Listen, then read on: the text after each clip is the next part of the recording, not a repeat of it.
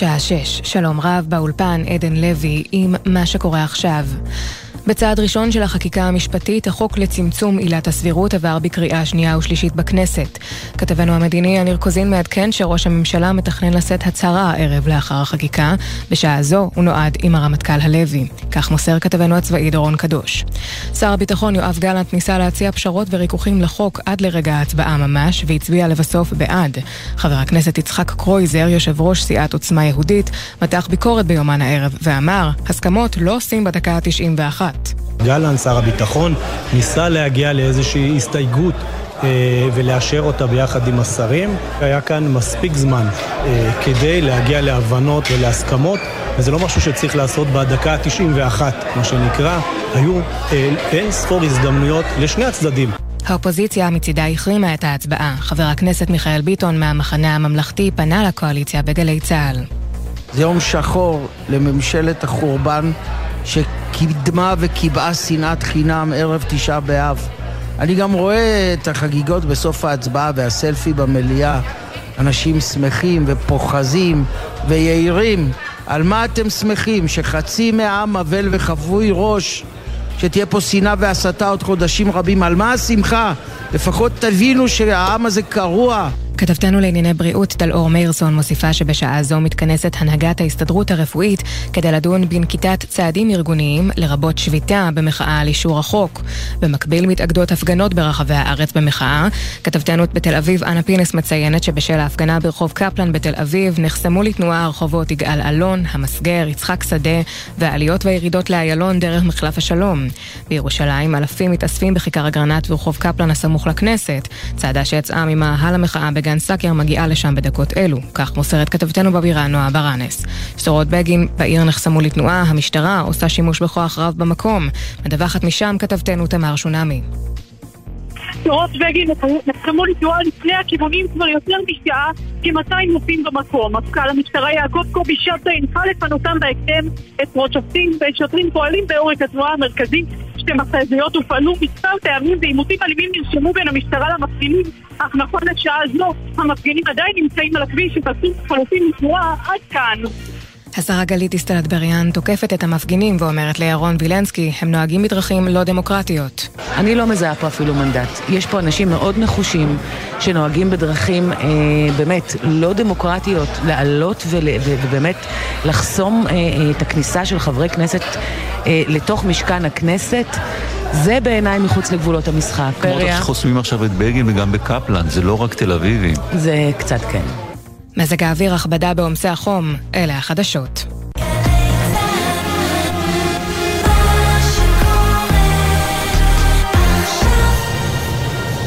בחסות פלנט, המזמינה אתכם לצאת לסרט באחד מאולמות הקולנוע המתקדמים. IMAX, 4DX, ScreenX, VIP. כרטיסים בקופות ובאתר פלנט. בחסות. פסטי. המשווה בין חברות ביטוח ויכולה לעזור לכם להוזיל ולרכוש את ביטוח הנסיעות לחו"ל. ביטוח נסיעות לחו"ל? מוזמנים להשוות בבסטי. פסטי! עכשיו בגלי צה"ל, ישראל פישר עם החיים עצמם.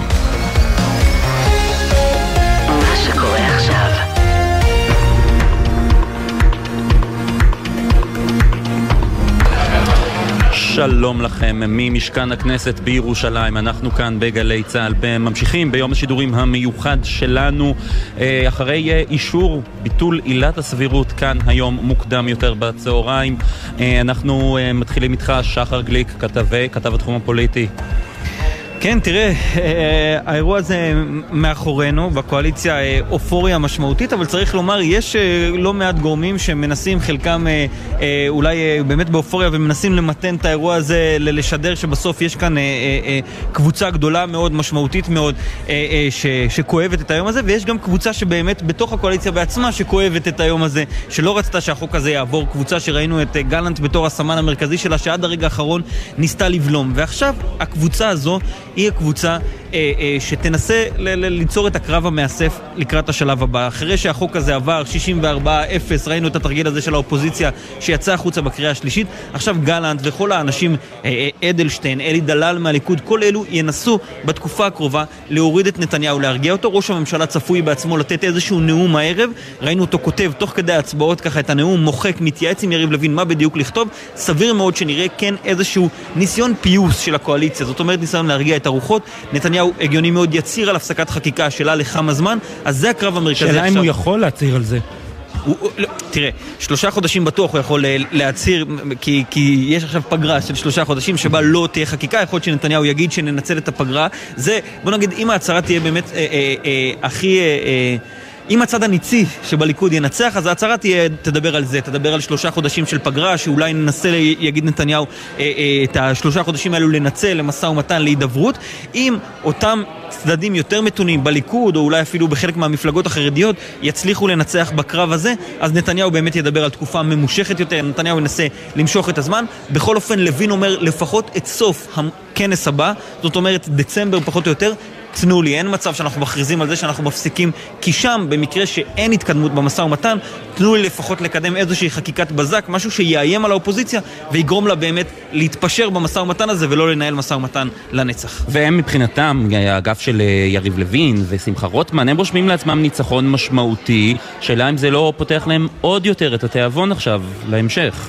חד משמעית, זה אה, פותח להם את התיאבון, זאת אומרת לשם הם אה, מכוונים, ושמענו גם את בן גביר אה, שנותן כאן הצהרה ואומר זה רק ההתחלה, עוד יהיו בהמשך, לא נסתפק רק בעילת הסבירות. גם יריב, יריב לוין, שכן מנסה בסוף, כמו שאמרנו קודם, לפייס, להגיד אני לא שמח לאיד, אנחנו כן צריכים לאחד את העם, גם הוא אומר, בסוף זה תהליך ארוך ועשינו פה צעד ראשון. כלומר, הם כבר עם, ה, עם הפנים קדימה והם הולכים לתת fight משמעותי לאגף הזה, האגף המתון, שנאמר, גלנט אדלשטיינים, הם ייתנו להם fight, שני הצדדים האלו יילחמו בתקופה הקרובה, אפילו עד ההצהרה הערב, אה, כדי לראות מה בדיוק יצהירו שם, אבל זה... מתי צפויה ההצהרה היום של ראש הממשלה? סביב השעה שמונה, זה עדיין לא סופי וודאי, אבל נתניהו צפוי באמת לתת נאום אה, בשעה שמונה, ושם אנחנו צפויים לראות אותו, לנסות להרגיע את הרוחות, בוודאי שהוא ינסה. הוא עכשיו הרי, אה, ההתייעצות שלו אה, לפני זמן קצר, בארבע עיניים עם הרמטכ"ל, הוא מבין את ההשלכות, הוא מבין שהמצב לא פשוט ברחובות, לא פשוט במערכת הביטחון, לא פשוט בכלכלה.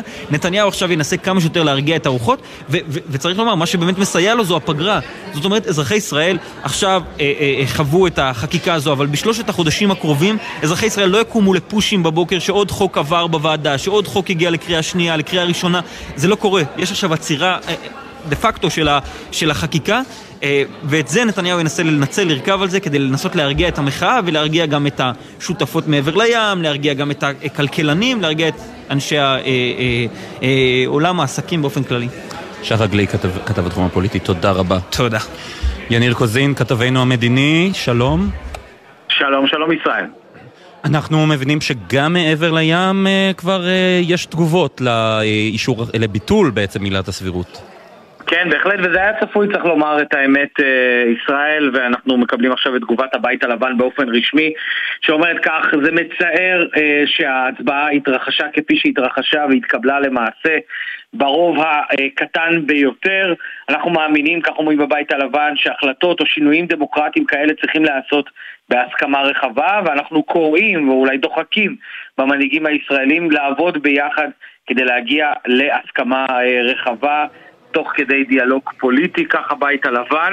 צריך לומר, אין כאן גינוי לכך, מכיוון שזה בדרך כלל לא מהלכים שהבית הלבן מגנה, כן? כי מדובר בכל זאת במהלך פנימי של ישראל, אבל זאת התגובה הרשמית ישראל. צריך לדבר יותר על מה שקורה בחדרי חדרים, המסרים שניסה הנשיא ג'ו ביידן להעביר, בין אם בדרך נשיא זהו, המדינה. זהו, אנחנו לא צריכים להיות אם... מופתעים בעצם מהתגובה הזו של הבית הלבן, כי היו מסרים מאוד ברורים.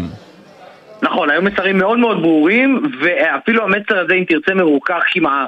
מהמסרים ההם, אני מזכיר לך את הדברים שצוטט, את ג'ו ביידן צוטט במאמרו של תומאס פרידמן כאומר שאם ישראל או הממשלה תלך לחקיקה הזאת ללא הסכמה אז היא פוגעת במשהו בדמוקרטיה הישראלית וגם פוגעת ביחסים עם הדמוקרטיה האמריקנית, יחסים שאולי לא יהיה אפשר לתקן, כך ג'ו ביידן אמר לתומאס פרידמן, והבית הלבן אישר את הדברים הללו.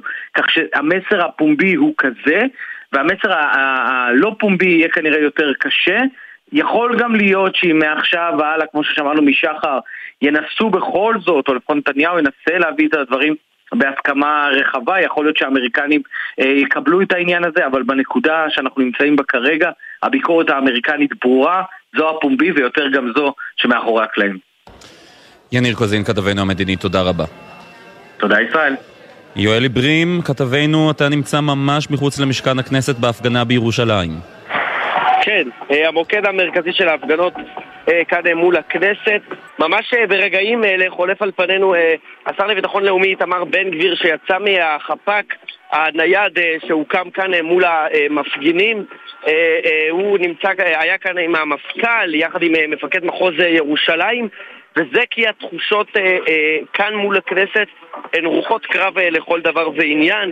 אה, כשאני מדבר עם המפגינים כאן, הם אומרים שלמרות שהכנסת תצא לפגרה ולמרות שיהיה איזשהו שקט אה, מבחינת, ה, מבחינת המערכת הפוליטית, הם מתכוונים להמשיך לצאת לרחובות ולהפגין על המהלך שעשתה הממשלה היום, וצריך לדבר, צריך להגיד, כוחות המשטרה כאן פרוסים, מדובר במאות רבות של שוטרים שמקיפים את, ה, את המפגינים. החשש המרכזי הוא שתהיה איזושהי פריצה של הגדרות למרות שהערכה אומרת שהמפגינים לא באמת יצליחו לעשות את הדבר הזה, שכן יש כאן אה, מכתזיות ופרשים וכוחות משטרה אה, אה, אה, שפרוסים אה, בצורה רחבה ממש. אז אה, אחרי אלפי מפגינים ממש כעת צועדים מגן סאקר לעבר הכנסת, אה, היה איזשהו ניסיון לעלות על הגדרות שמסביב למשכן, אבל אה, כל הניסיונות הללו נכשלו. כן, אנחנו שומעים דיווחים דקות. של מפכ"ל המשטרה גם שאמר ממש לא מזמן שהם נערכים למניעת תרחיש של פריצה לכנסת. נכון, ו- ואנחנו רואים את זה גם ממש בשטח. ברגע, באותו, באותן דקות שבהם המפכ"ל אמר את זה, אנחנו ראינו מכתזיות עולות לכיוון, לכיוון המפגינים כאן מול, לצד, ליד כיכר יאקה. צריך להגיד, בעוד מספר דקות תחל אה, ההפגנה הרשמית אה, בבמה של התנועה לאיכות השלטון, זה בסמוך אה, לכיכר אגרנט, זה בעצם באותו רחוב, מדובר ברחוב ארוך, רחוב חיים זוסמן, שמוביל לכנסת, אבל עוד באותו רחוב תעמוד הבמה, שם יהיו גם הרמטכ"לים לשעבר חלוץ ויעלון, ראש המוסד לשעבר דני יתום, פרקליט המדינה לשעבר משה לדור, זאת אומרת, רוחות הקרב כאן, סמוך למשכן, למשכן הכנסת שאישר היום את ביטול עילת הסבירות, סוערות מאוד, נקווה שלא יהיו עימותים ושכל השעות הקרובות יעברו בשלום, כי השעות הקרובות יהיו אה, בוודאי סוערות. יואל אברים כתבנו, תודה רבה לך. ומוקד נוסף בירושלים, תמר שונמי כתבתנו, את נמצאת שם. ישראל כאן בשדרות בגין שנחתמו לתנועה לפני כמעט שעתיים. אה, בעצם כאן אנחנו רואים כ-200 אה, מוחים על הכביש עצמו שנחתם לחלוטין לשני הכיוונים ונוסף עוד אה, מאות מוחים שצופים מן הגשרים מלמעלה. אנחנו רואים פה עשרות שופטים לאחר הנחיית המפכ"ל יעקב קובי שבתאי בעצם לפנות את המוחים שנמצאים כרגע על אורך התנועה המרכזי הזה בהקדם. שתי מכתזיות שנעשה בהן בחצי שעה האחרונה שימוש רב באמת לאורך כמה דקות רציפות, ראינו כאן עימותים בין השוטרים שמפעילים כוח רב לבין המפגינים שהתיישבו על הכביש, גם אה, לפעמים אפילו הקיפו את המכתזית. השוטרים מדי פעם מצליחים לפנות לרגע את הנתיבים בתנועה, אבל אה, מיד לאחר מכן בעצם... כן, התמונות שאנחנו רואים, את נמצאת שם בשטח, אבל התמונות שרואים בטלוויזיה באמת של עימותים מאוד אלימים בין כוחות המשטרה לבין המפגינים. כן, אנחנו רואים כאן דחיפות, אנחנו גם רואים פה פינוי מאוד מסובך, כלומר מדובר פה בכביש אה, שנמצא במפלס נמוך יותר בכמה מטרים מיתר הכבישים, מכל האזור של הכנסת, ולכן כדי לפנות את האנשים צריך בעצם להעלות אותם חזרה למעלה, וזו משימה מאוד לא פשוטה, נמצאים פה 200 מופעים מולם, מכתזיות, עשרות שוטרים שמנסים לדפוק אותם, אה, לעיתים באלימות, כרגע בשלב זה כמעט שעתיים של פירות בגין חשובות לתנועה בשני הכיוונים. תמר שונמי, כתבתנו, תודה רבה. כן, אמ, אפשר גם לעדכן שבמהלך היום הזה היו גם אה, הרבה אירועים כלכליים. הבורסה ירדה ביותר משני אחוזים, שני אחוזים ושלוש עשיריות. גם השקל נחלש מאוד מול המטבעות הזרים. אנחנו מדברים על שהאירו נסחר עכשיו ברמה של 4 שקלים ו-7 אגורות, אנחנו מתקרבים לרמה של, רמת שיא של שלוש שנים, אבל על זה עוד נרחיב בהמשך. בינתיים אנחנו פונים אליך, כתבנו לענייני צבא וביטחון, דורון קדוש.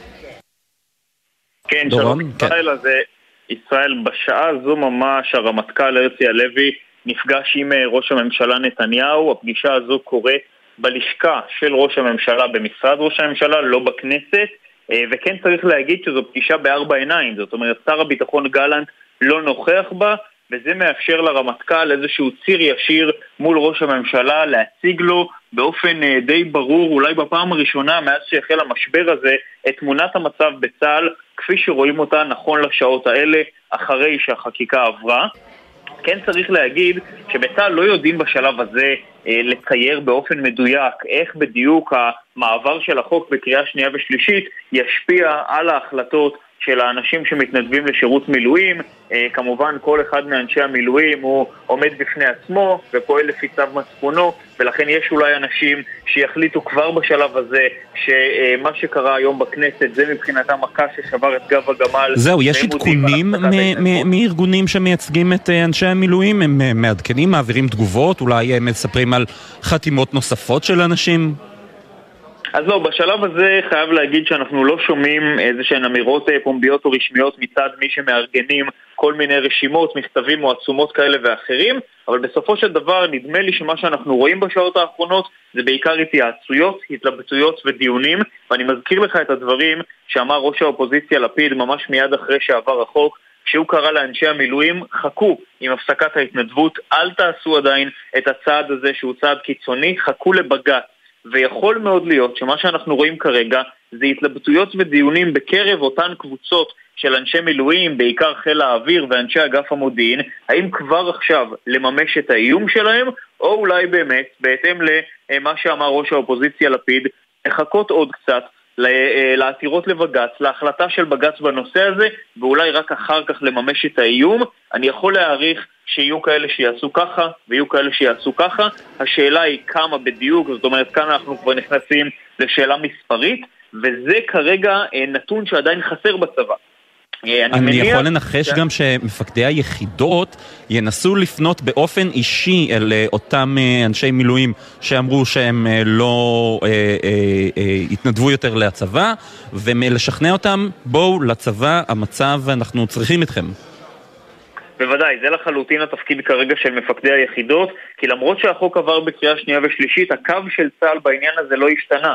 והקו הוא שצריך לדבר עם אנשי המילואים ולשכנע אותם שלא משנה מה קורה, הם צריכים לעשות הפרדה בין מחאה אזרחית לבין שירות ביטחוני ולהתייצב בכל מקרה לשירות המילואים. אנחנו עוד צפויים לראות כן. בימים הקרובים הרבה מאוד שיחות כולל היום שיחה של מפקד חיל האוויר עם מפקדים בחיל שלו, ועוד כמובן בחדר הסגור בין הרמטכ"ל לבין ראש הממשלה הוא צפוי לשמוע גם את תמונת המצב בנוגע לכשירות, גם את החשש שהמחאה הזאת תתחיל לזלוג לאנשי קבע וחיילים בשירות סדיר, וגם כמובן תמונת מצב על מה שקורה מסביב, על איך האויבים תופסים את המשבר הזה. כן, דורון קדוש, כתבנו לענייני צבא וביטחון, תודה רבה. תודה. אנה פינס, כתבתנו בתל אביב, שלום לך. שלום ישראל. מה המצב uh, בתל אביב? האם uh, יש גם שם uh, מוקד הפגנות? כן, כאן בצומת קפלן בתל אביב אפשר להגיד שהצומת התמלא יחסית בספונטניות ובמהירות רבה, לפחות כבר אפשר להגיד שאלפי מפגינים הגיעו לכאן, אלפים בודדים אמנם, אבל באמת אחרי שביומיים האחרונים מובילי המחאות ריכזו מאמצים אה, להביא את הציבור לירושלים, ממש בכל הזדמנות אה, קראו לציבור להגיע לכנסת, לגן סאקר, למוקדי ההפגנה השונים שם.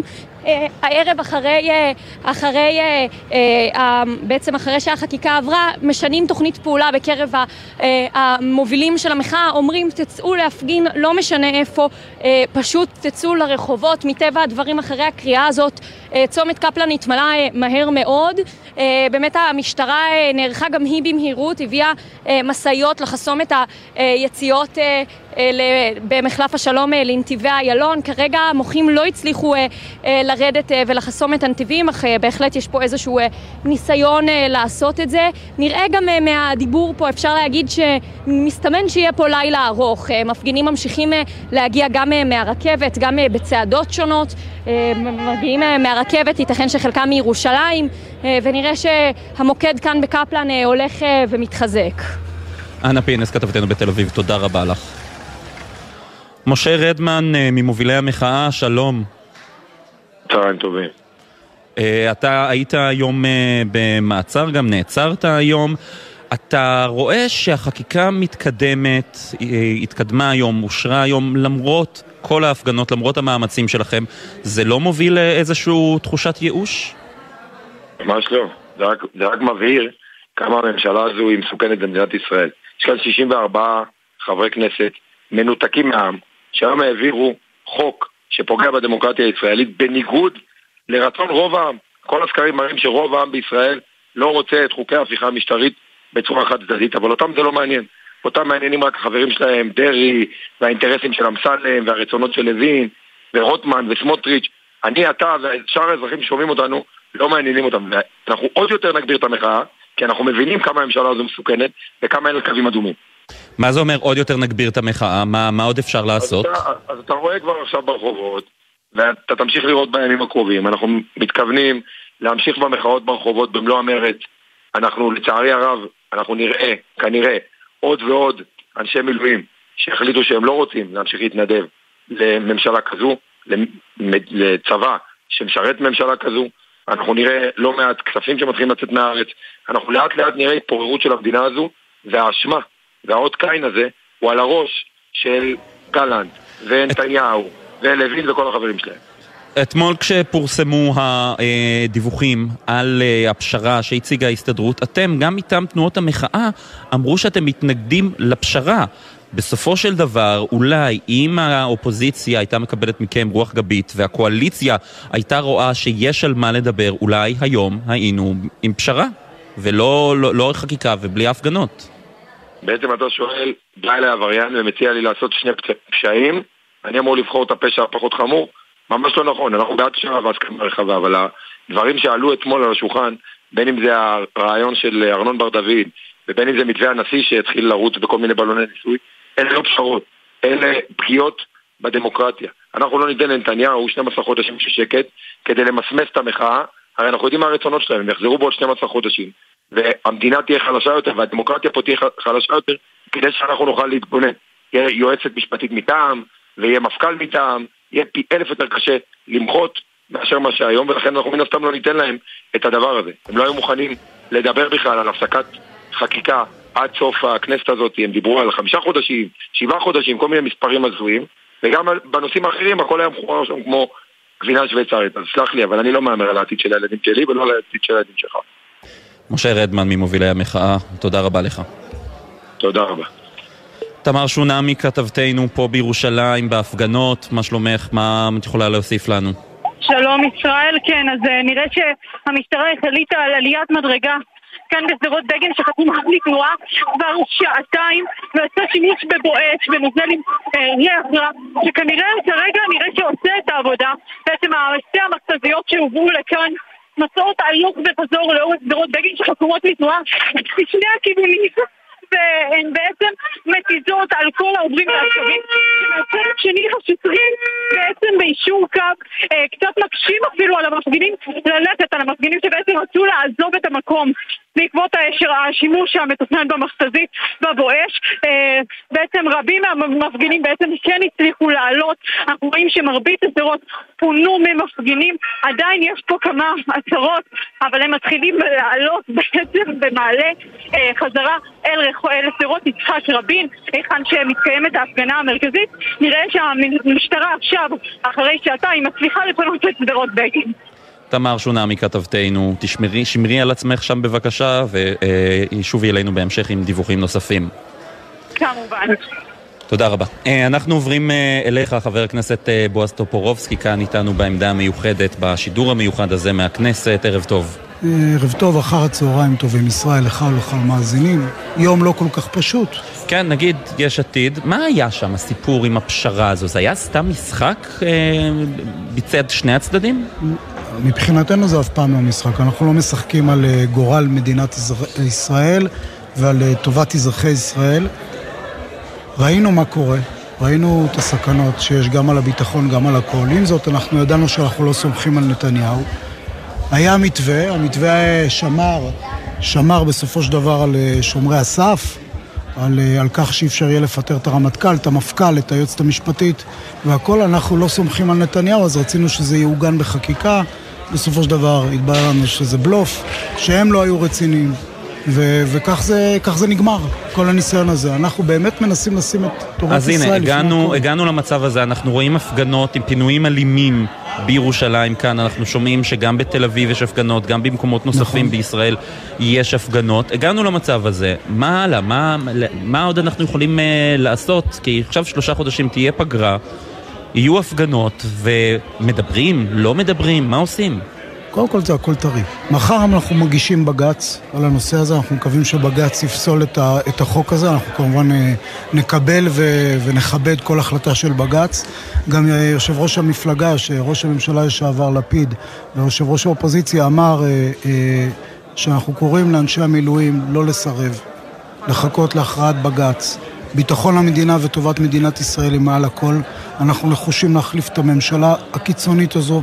אני חושב שאזרחי ישראל הבינו שגם כשנתניהו רצה להגיע לפשרה, ראו את זה היום במליאה, הוא ממש ניסה להגיע לפשרה יחד עם גלנט.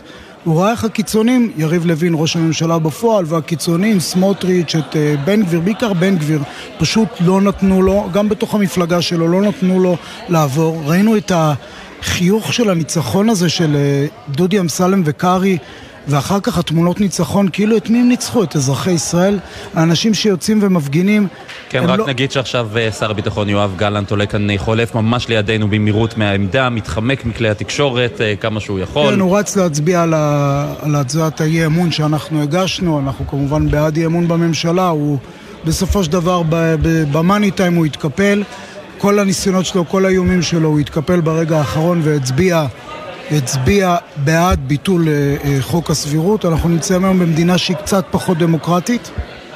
עם... היא אה, קצת פחות דמוקרטית או שהיא כבר הפגיעה יותר מהותית מקצת פחות? הפגיעה היא מהותית.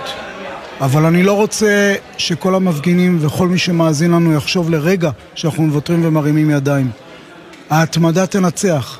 אנחנו ננצח גם חברי הכנסת, אנחנו שולחים אותם, אמנם יש עוד אה, כנסת וזה, אנחנו נדאג שלא יהיה כאן מחטפים, אבל העדיפות שלנו שחברי הכנסת יהיו בשטח עם המפגינים, עם האנשים שנותנים מזמנם החופשי ובהתנדבות את הכל למען מדינת ישראל, ויש כאן פייק ניוז וניסיון באמת להנדס תודעה, להפוך אותם לבוגדים, כי זה מה שהממשלה הזאת עושה. בוא נחזור רגע לבג"ץ שהגשתם. אתה באמת... עוד לא הגשנו. עוד לא הגשתם, מחר אתם מגישים, או בכלל אה, יש עתירות שכבר הוגשו. אתה באמת חושב שבית המשפט העליון יכול לדון בעתירות על צמצום הכוח שלו? האם בית המשפט עצמו לא יהיה כאן בניגוד חד עניינים? חד משמעית, חד משמעית. הרי תחשוב, אם, אנחנו, אם אני אגיד לך שלא, אז מחר תהיה עתירה שתגיד, אה, לא תהיה, תהיה חקיקה שתגיד בוא נעשה טרנספר לקבוצת אוכלוסייה שאנחנו לא מכירים, ובחקיקה יהיה רשום לבג"ץ אין סמכות לדון בחוק זה. זה לא, אי אפשר, יש, זה הנושא של הפרדת רשויות. המחוקק, גם הוא מוגבל, הוא לא כל יכול.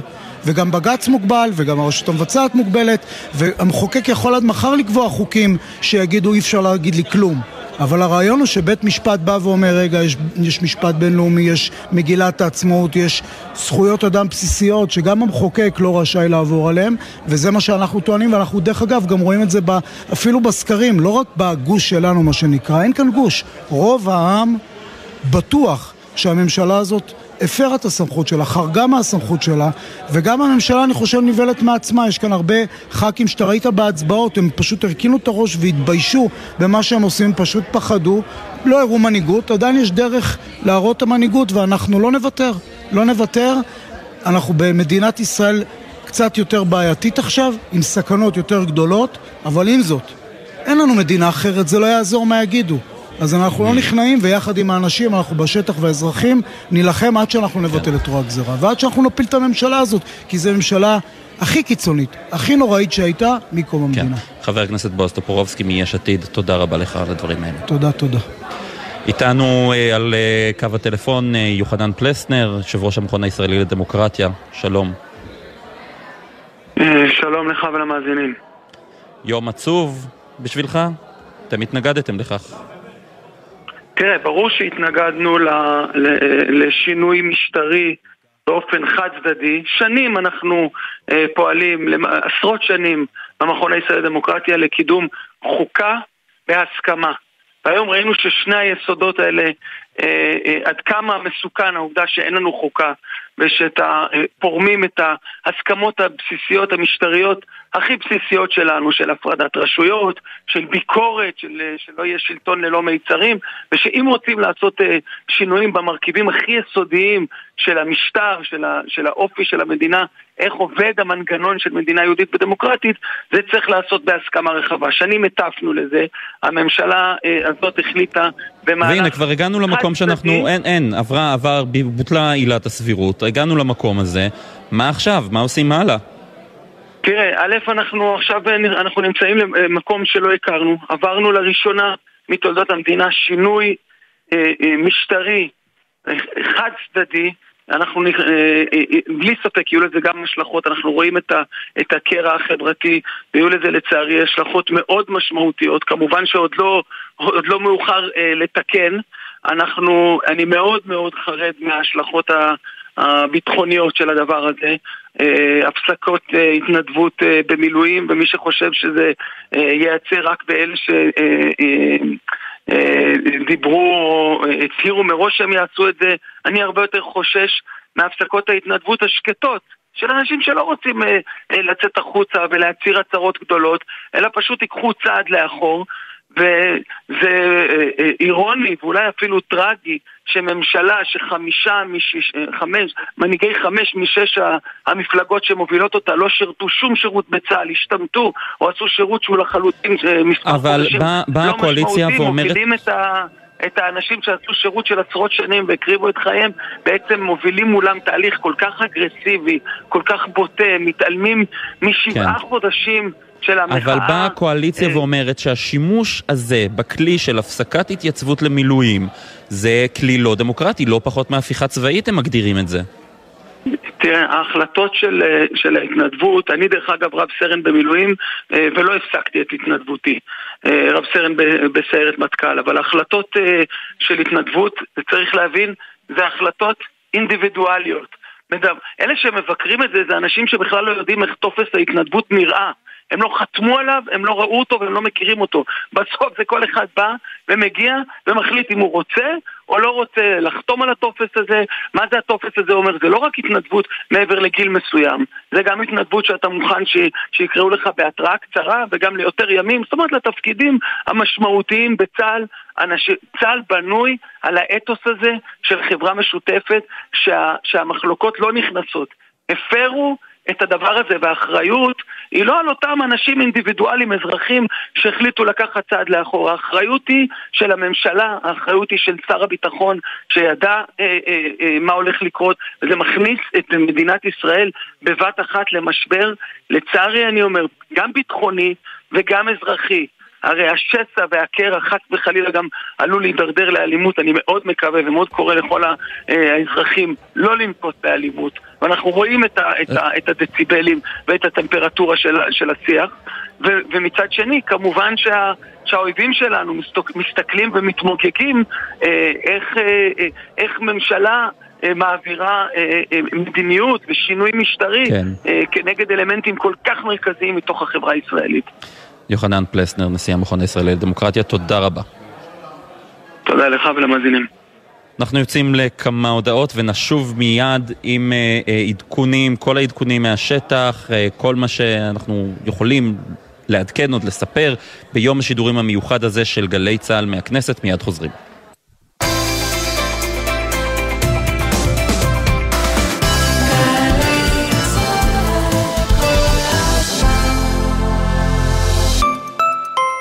יצואנים, תעשיינים וחברות עסקיות רוצים לייצא לחו"ל? לפרוץ לשווקים חדשים? תוכנית כסף חכם מחכה רק לכם. כ-80 מיליון שקלים יוענקו במסלולים ייחודיים ליצואנים מתחילים או מנוסים. עד חצי מיליון שקלים לחברה. אל תוותרו על הסיוע. עכשיו תורכם לגדול לעולם הגדול. המקצה פתוח רק עד 20 באוגוסט. מהרו להגיש. לפרטים חפשו ברשת כסף חכם, או היכנסו לאתר מנהל סחר חוץ במשרד הכלכלה והתעשייה. כפוף לתנאי התוכנית. להיות דיפלומטית בשירות החוץ זה מקצוע שהוא הכל חוץ משגרתי, עם השפעה ומשמעות. מסקרן? אם את ואתה מחפשים קריירה מרתקת, הגישו מועמדות למסלולי ההתמחות בדיפלומטיה במשרד החוץ. כך תוכלו להשפיע על החוסן הלאומי של מדינת ישראל ויחסי החוץ שלה. חפשו ברשת התמחות דיפלומטית במשרד החוץ. קורסי צוערים.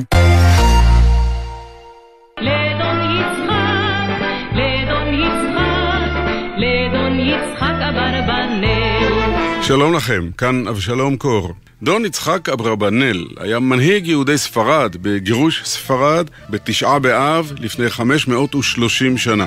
מחר בפינתי נשמיע את העברית המחורזת והמשובחת שלו, בבוקר לפני שש, בצהריים לפני שלוש. עכשיו בגלי צה"ל, ישראל פישר. חזרנו אליכם כאן ממשכן הכנסת במשדר המיוחד שלנו אחרי ביטול עילת הסבירות היום בהצבעה כאן בכנסת. יואל עברים כתבנו, שלום. כן. אה, שלום מישראל, ערב טוב. אלפים רבים מול משכן הכנסת התאספו כאן בשעות האחרונות, נמצאים גם כאן כעת. אני מבין שיש גם צעדות מגן סאקר למטה, ואפילו תושבי תל אביב שמגיעים ברכבות מהמרכז להפגנה בירושלים מול המשכן. האווירה מאוד מתוחה, האזור כולו, הכנסת, בית המשפט העליון שבכיכר אגרנ... אגרנט, שמיקומו לא רחוק מהכנסת, והרחובות הסמוכים לתחנה המרכזית ולסינ... ולסינמה סיטי מלאים במפגינים, במפגינים נגד הממשלה. כוחות משטרה רבים מאוד מקיפים את המפגינים, מוודאים שאין אה, מבחינתם פריצה לאזור, לאזור הכנסת, גם מכתזיות, סוסים ופר... ופרשים. יש גם שוטרים שאוחזים באלות, מוכנים לכל תרחיש כזה. בסמוך אה, לאלפי המפגינים כאן הוקמה איזושהי אה, אה, מעין איזשהו בונקר של חפ"ק משטרתי. השר לביטחון לאומי איתמר בן גביר עבר כאן לפני זמן קצר. הוא קיבל סקירה מהמפכ"ל ומפקד המחוז לגבי התלהטות הרוחות בירושלים וברחבי הארץ, ובאמת קריאות הבושה רמות ש, מאוד, ששוטפות את כל רחוב חיים זוסמן שחסום לתנועה, בהחלט מספקות לנו את התמונה העתידית הן בעיר והן ברחבי הארץ לגבי המחאות היום ו- ו- ובעתיד. מבחינת התנועה, שדרות רבין חסומות לתנועה, גם רחוב בן צבי, אה, אה, בן צבי חסום אה, חלקית מול אה, בית המשפט העליון. בכיכר כן. הגרנט אה, גם כן אה, אה, נמצאים האנשים שם. אנחנו נעדכן מהמוקד המרכזי של ההפגנות היום בירושלים. ובזירה אחרת, יואל עברים כתבנו תודה רבה לך. בזירה אחרת נמצאת uh, כתבתנו תמר שונמי, שיש חסימת כבישים בדרך בגין פה, אבל uh, היא פגשה שם uh, מפגין, נדב, שנפצע מהבואש שהופעל. שלום נדב. שלום. ספר לי, מה, מה קרה בדיוק כשנפצעת או נפגעת מהבואש הזה? והתיזו עלינו מים עם אה, ריח מסריח. תמיד ראיתי את זה בחדשות בהפגנות של חרדים, והאמת שלא היה כזה נורא. אה, ציפינו ליותר, אבל בסדר, קצת מסריחים. ספר לי קצת על עצמך, אה, נדב. מאיפה אתה? בן כמה אתה? גדלתי באזור השרון, בן 27, היום גר בתל אביב, עובד בהייטק. אה, באתי היום להפגין מהבוקר, לקחתי יום חופש בשביל זה ו... השתתפת בהרבה אה, הפגנות בעבר? כן, לא, בהפגנות ספציפית על הרפורמה המשפטית, לא על משהו אחר. אה, זאת אומרת על הפגנות, על, על התוכנית המשפטית. נפגעת בעבר כן. ממכתזית, מפרשים? ראינו שמשטרה עשתה... אה, הכל. הכל. גם מסוגי פרשים, סוסים שדחו עליי, שוטרים אלימים. אפילו נעצרתי, ותוך כדי המעצר קיבלתי בעיטות לתלאות וסדקתי סלע. אחרי שהם אה, אה, תפסו אותך, אתה טוען שהמשטרה... כן, כן. כן. ועכשיו אתה הופתעת? הופתעת מהשימוש בבואש? עד עכשיו לא ראינו שנעשה בו שימוש בהפגנות נגד התוכנית המשפטית. היה פעם אחת בקרקור, אפילו אבא שלי קיבל את זה, ואני חושב שזה היה בטעות, כי הם צריכים איזה אישור ממפקד משטרה, לפחות זה מה שהבנתי, מפקד משטרה בדרג מסוים, וזה חייב להיות כשיש אלימות מסוימת או רמת אה, אה, התנגדות מסוימת מהמוחים. לא היה פה שום דבר שהיה חדש. אפילו לדעתי היה הרבה פחות אלימות מבדרך כלל, פשוט לשוטרים נמאס, אולי הם קיבלו הוראה מלמעלה, אבל מישהו יישאר להם למעלה, ואני די בטוח שזה לא אמור לעמוד, זה לא עומד בתקנות של מתי אמורים להפעיל בו אש. לא הייתה פה שום אלימות, האנשים בסך הכל ישבו על הרצפה. ואיך אתה מרגיש עכשיו? אתה בסדר? או אה, קצת מסריח אני מתאר לעצמי, אבל חוץ מזה הכל בסדר? אה, הבעיות העיקריות שלי זה עם המצב של המדינה. אני ציפיתי שהממשלה אה, תהיה יותר אחראית. זה, כן. הכל. ועכשיו כשראית שהיום אה, בוטלה עילת הסבירות, אה, מעורר תחושת ייאוש לגבי המשך ההפגנות, או שאתה אומר שלא מוותרים גם במצב הזה?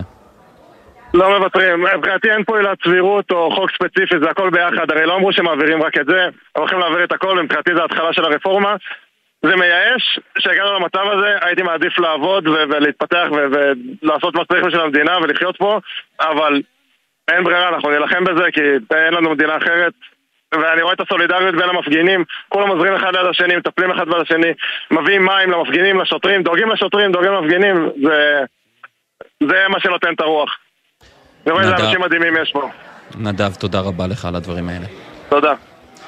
שחר קנוטובסקי, כתבת חדשות החוץ, שלום. שלום. את נמצאת באולפן ביפו, ומתברר שלא רק כאן בישראל יש אה, רעש מהתוכנית המשפטית הזו, אלא גם בעולם אנחנו עושים כותרות. נכון, נכון מאוד. אז באמת אה, ארצות הברית אה, הגיבה ראשונה בעצם לפני כשעה למהלך הזה של כנסת ישראל. דובר המועצה לביטחון לאומי בבית הלבן, ג'ון קירבי, גינה את ההחלטה המצערת לדבריו של הממשלה. הוא דיבר על הרוב הצר שבו בעצם ההחלטה הזאת עברה. הוא קרא לחברי הכנסת שבעצם עוד לא מאוחר לשנות את המצב. הוא אמר, אנחנו קוראים למנהיגים בישראל לפעול כדי להגיע בכל זאת להסכמה רחבה אה, שמבוססת על אה, שיח, ושלמרות ההצהרות היום על נפילת המשא ומתן, הוא אמר, אנחנו מאמינים שעבור שינויים משמעותיים בדמוקרטיה יש צורך בהסכמה.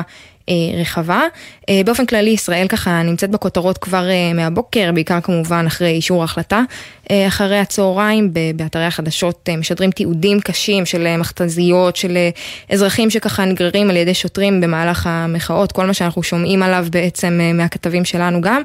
פרשנים רבים קוראים שממשלת ישראל לקחה את כל הכוח ממערכת המשפט במהלך הזה, ומדגישים בעצם שההחלטה עברה למרות מחאות, למרות לחץ ממושך, גם מארצות הברית, שכאמור הייתה הראשונה להגיב, אנחנו זוכרים גם את השיחה בין ביידן לנתניהו, כמובן גם את פגישת הרצוג עם ביידן מהשבוע שעבר, שבשתיהן על פי הדיווחים על הנושא הזה.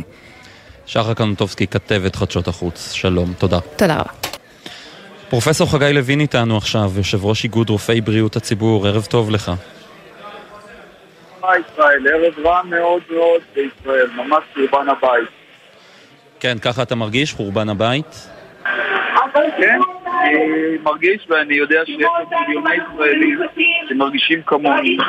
זה שבר נוראי, הממשלה החליטה להפר את החוזה הישראלי, לבגוד באמון הציבור, לפגוע בדמוקרטיה, אחרת כל האזהרות הם עשו מהלך חד צדדי שהמשמעות שלו היא המשמעות שלו שהממשלה היא חסרת רוב וחסרת ממשלה פורעת חוק.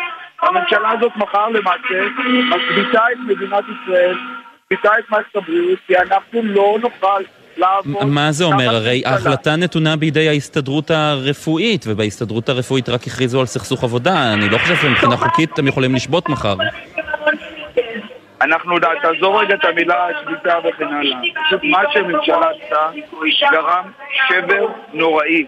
אני שומע קולות מהשטח, אלפי רופאים ורופאות שפשוט מרגישים רע. פשוט לא יכולים לעבוד בתנאים כאלה. כן, אתה, נמצא, רק צריך להגיד שאתה נמצא בהפגנה, אנחנו שומעים אה, באופן אה, אה, חזק את הקריאות מהבמה, אם תוכל להתרחק משם קצת אולי זה, זה יעזור, אבל כן, חזר... כמיטב יכולתי, אבל רק אני אני אשלים את המשפט ואני מקווה כן.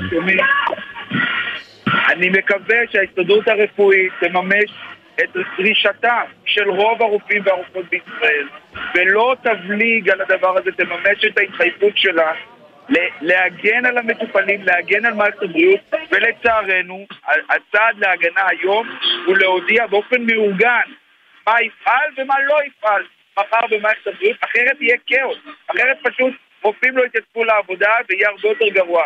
לכן צריך לארגן את הדבר הזה וצריך לחשוב לטווח ארוך. אני לא יודע איך אנחנו יכולים לדווח לממשלה הזאת על אנשים שאינם כשירים לנהוג, שאני חושש שהם ישתמשו בזה לצרכים פוליטיים. אני לא יודע, מיד הוגשה עתירה על ידי המיזם למיגור העישון, שמסביר שאם מבטלים את עילת הסבירות, אנחנו לא יכולים להגן על הציבור בנושא העישון, אנחנו לא יכולים להגן על הציבור בנושא התזונה, אנחנו לא יכולים... תסביר רגע את הקשר, איך, איך, איך, איך אפשר להגן על הציבור בנושא התזונה והעישון? הממשלה פטרה את עצמה, הגורם היחיד במדינת ישראל שהוא פטור לחלוטין מהחובה שלא לנהוג באופן בלתי סביר, באופן קיצוני. הם יכולים לא לעשות מעשה, או למנות אנשים בלתי כשירים לחלוטין לתפקידם, או למשל לבטל את המיסים אה, אה, אה, על הטבק, מה שהם עשו עכשיו עם המשקאות, אותו, שזו החלטה בלתי סבירה בעליל, והוגשה עליה עתירה. אז אותו דבר הם יכולים עכשיו לעשות בכל תחום. לשר הבריאות יש סמכויות מאוד מאוד נרחבות. הוא יכול להשתמש בסמכויות לך, וראינו רק, רק לפני מספר ימים שיושב ראש ועדת הבריאות איים זה שהוא יכול לעשות את זה, זה לא אומר שהוא יעשה את זה. אני לא מאמין שיש אה, שר בריאות פתאום יגיד אה, מבטלים את כל התקנות ששומרות על בריאות הציבור, למשל. אז תאמין גם תאמין, כי מדובר בממשלה מופרעת, שהיא הוכיחה בחודשים האחרונים שהיא מקדמת פגיעה חמורה בבריאות הציבור. אנחנו רואים שכשיש רעבים בישראל, במקום לחלק להם את נושא המזון, הם מחלקים אותם לקרובים לצלחת. אנחנו רואים שהם ממנים אנשים לחלוטין בלתי כשירים לתפקידם. אנחנו רואים שהם לא מכנסים את הוועדה למינוי שופטים. אותו דבר הם עכשיו לא יכנסו ועדות בריאות. אנחנו רואים שהם מזניחים לחלוטין את הביטחון, את הכלכלה, וגם את הבריאות. אך ורק מתעסקים בלתת לעצמם עוד סמכויות כדי לשלוט עלינו וכדי לשלוט על הרופאים. אז אנחנו מה, לא אז, אז מה יהיה מחר בבתי החולים, במרפאות? מה, מה אתה צופה שיהיה מחר? קודם כל, אני כמו כל עם ישראל, אני גם לא יודע. כרגע, ברגעים אלה ממש, מתכנסת הנהלת ההסתדרות הרפואית, ואני סומך עליה שהיא תחליט באופן שקול ואחראי מהי תשבית ומהי לא תשבית, כי ככה נוכל לנהל את המצב. ואנחנו לא מדברים על יום אחד, אנחנו נכנסים כאן לתקופה של אזור הדמדומים. הממשלה החליטה שהחוק לא חל עליה. מחר היא יכולה לפטר את היועצת המשפטית לממשלה, מחר היא יכולה למנות שר עבריין לתפקיד שר הבריאות, היא יכולה לעשות דברים שלא יאמנו ולא יעשו, והיא כבר עשתה בששת החודשים האחרונים. ראינו שלא נתניהו שולט בממשלה, אלא אנשים קיצוניים ביותר, שלא אכפת להם בכלל מהבריאות שלנו. אגב, גם לא מהציבור שבחר בהם. ולכן כל אחד כדאי שישמור על עצמו, כדאי שנשמור אבל אחד על השבתה. כזו של מערכת הבריאות, או צמצום הפעילות במערכת הבריאות, עלולה לעורר זעם כלפי ההסתדרות הרפואית מצד חולים שנדחים להם טיפולים, או שנדחים להם פגישות עם רופאים, ובסופו של דבר לא הם אשמים. מי שאשם זה הממשלה, נכון. את כל החצים, תקראו לזה שביתת יריב לוין. את כל החצים תפנו ליריב לוין, החוצפן, שהמשיך כנגד כל האזהרות וגרם לשבר שאנחנו רואים. הצבא לא יוכל לתפקד, מערכת הבריאות לא תוכל לתפקד, לא בגלל שאנשים משביתים אותה, כי פשוט הפרו את הכללים, את החוזה שמסביר את פעולת מערכת הבריאות, שאין סבירות. איך אנחנו יכולים לסמוך על ההנחיות של השר? אי אפשר לסמוך על ההנחיות שלו, כשאנחנו יודעים שהממשלה נמצאת בניגוד עניינים. שאנחנו יודעים שהיא פועלת בחוסר סבירות קיצוני, שאנחנו יודעים שיש בתוכה קולות שרוצים להפלות בין אנשים, שרוצים להדיר נשים, שלא רוצים לאפשר לרופאות לדבר בכנסים. זוהי מציאות בלתי נסבלת. אז אנחנו לא נוכל לקבל אותה, ולכן אנחנו נמשיך להילחם בכל האמצעים תוך צמצום למינימום של הפגיעה במטופלים. אני בטוח שטיפולים חיוניים יימשכו להינתן, ובטוח שהרופאים והרופאות והאחים והאחיות וכלל עובדי הבריאות יעשו כמיטב יכולתם. אבל צריך להבין, אם לא נמנע את המשך הצעדים הבלתי נסבלים של הממשלה, תהיה פה הרבה יותר גרוע, אנחנו נהפוך להיות מדינת עולם שלישי, וככה גם תיראה מערכת הבריאות. לכן פעולת המניעה עכשיו היא להתנגד, ואני קורא לציבור כולו, תצאו, תתנגדו, וציבור הרופאים והרופאות ועובדי הבריאות, מחר לא יום רגיל, אפשר לבוא בשחורים. אני מתכוון בתשעה באב לצום, להיות אבל על חורבן הבית הנוכחי. כן, ככה אני מרגיש ישראל. לצום שאנחנו אבל על חורבן, אה, כן, אמירה אה, מעניינת. פרופסור חגי לוין, יושב ראש איגוד רופאי בריאות הציבור, תודה רבה לך. תודה רבה לך, ישראל. אנה פינס, כתבתנו בתל אביב, שלום. כן, אה, שלום, אנחנו מה כאן קורה שם? בצומת... כן, פה באמת בצומת קפלן בתל אביב מאות רבות כבר כאן, מדובר בהפגנה ספונטנית יחסית. אה, עדיין לא נרשמה אה, חסימה אה, של נתיבי איילון. כן, גם חשוב להגיד שרוב קבוצות המחאה יותר... יותר תקיפות, אפשר להגיד את זה ככה, ארגוני השטח נמצאים בירושלים כבר ביומיים האחרונים, ככה ש... אה, שהם בדרך כלל החזית הוורודה או אה, אה, מחאת הסטודנטים שבדרך כלל מובילים את הצעדות לחסימת נתיבי איילון כרגע לא נמצאים פה, אפשר להגיד שזה מורגש, אבל כן ממשיכים להגיע לכאן בקצב די מהיר עוד ועוד מפגינים. אפשר גם לראות שהשתנה הקו בעצם של מובילי, ה... מובילי המחאות, אחרי שכבר יומיים הם קוראים לכולם, הם מפמפמים שוב ושוב את המסר, תעלו לירושלים, רק תעלו לכנסת, ריכזו שם את המאמצים. עכשיו בעצם, אה, ככה במאני טיים, אה, אפשר להגיד, אחרי שהחקיקה עברה, הגישה השתנתה, הגישה אה, עברה, צאו להפגין איפה שאתם אה, לא נמצאים. אז חוץ מקפלן שכצפוי באמת התגבש פה איזשהו מוקד אה, יותר משמעותי, הפגנות אה, כרגע גם אה, במחלף דרורים, אה, גם אה, בהרצליה, גם אה, בגשר אה, רעננה כפר סבא, אה, גם אה, כפר סבא, גם... אה, יותר אה, בדרום, באמת אה, הולכים ומתמלאים המוקדים שאנחנו רגילים לראות בהם הפגנות במוצאי השבת, למשל.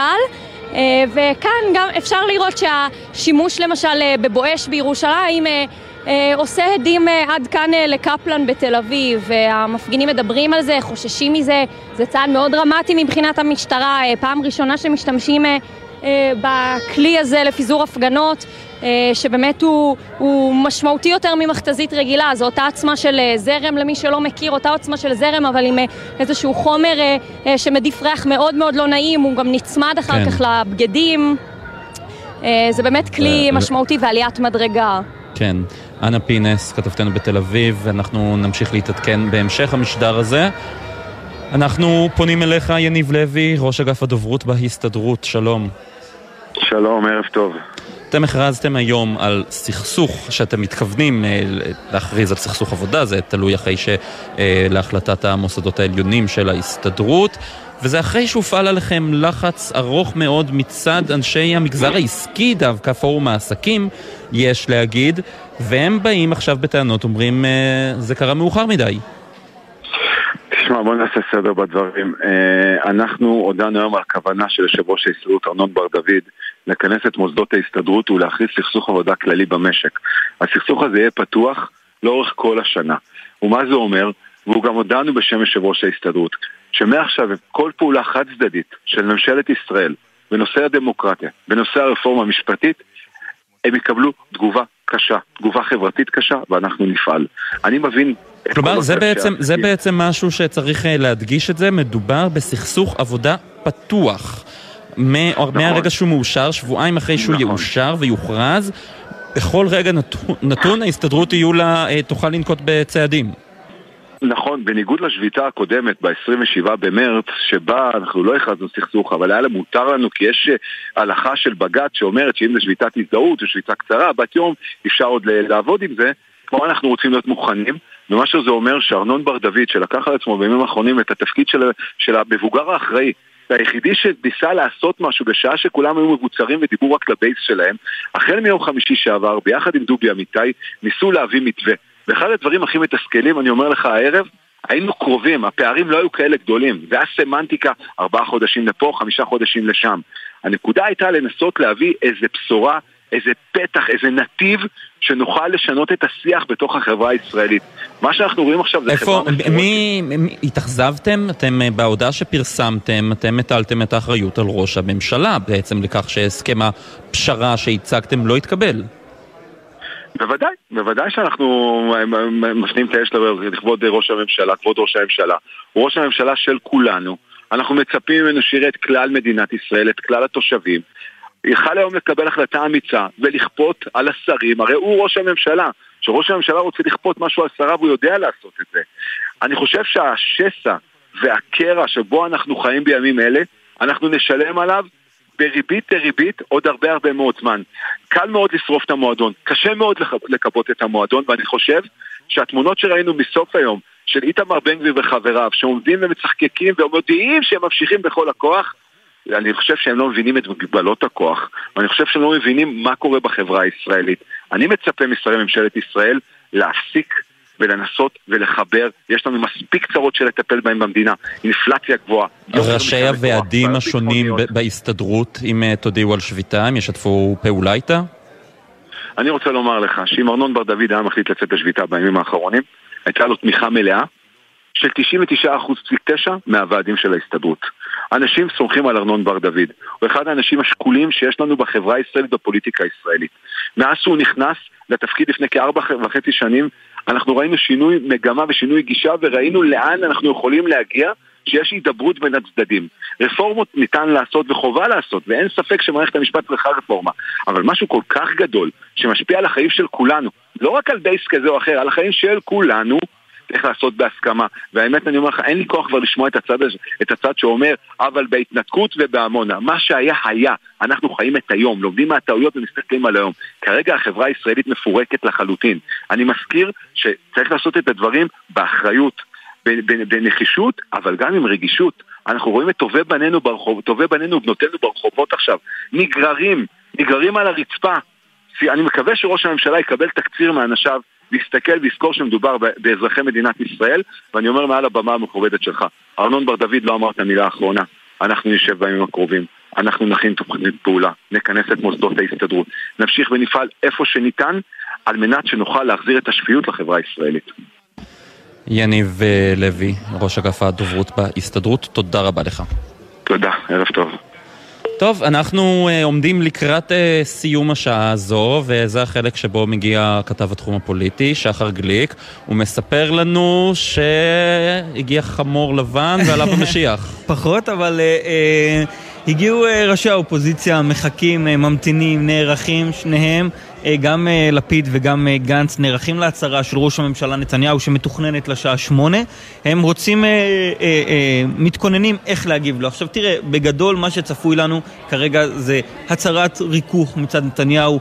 מבטיח להקפיא את החקיקה, סביר שהוא לא ידבר על זמנים, הוא לא יאמר לי כמה זמן הוא אה, אה, מקפיא את החקיקה, וככה הוא יוצא בסדר עם שני האגפים, ב- שני האגפים בליכוד ש, שככה דוחפים לכל מיני צדדים. נתניהו ינסה לרכך, להרגיע את המחאה.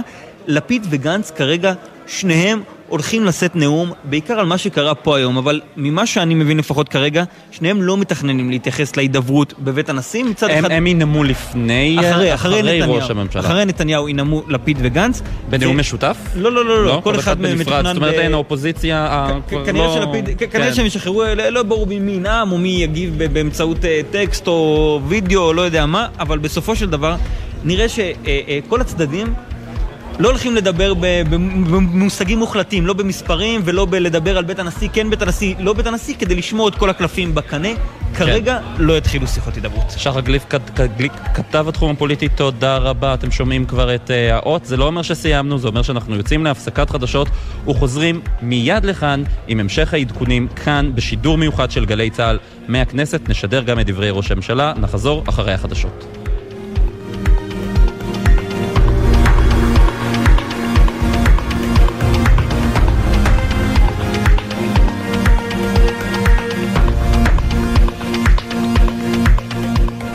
בחסות פלנט, המזמינה אתכם לצאת לסרט באחד מאולמות הקולנוע המתקדמים. אימאקס, 4DX, ScreenX, VIP. כרטיסים בקופות ובאתר פלנט.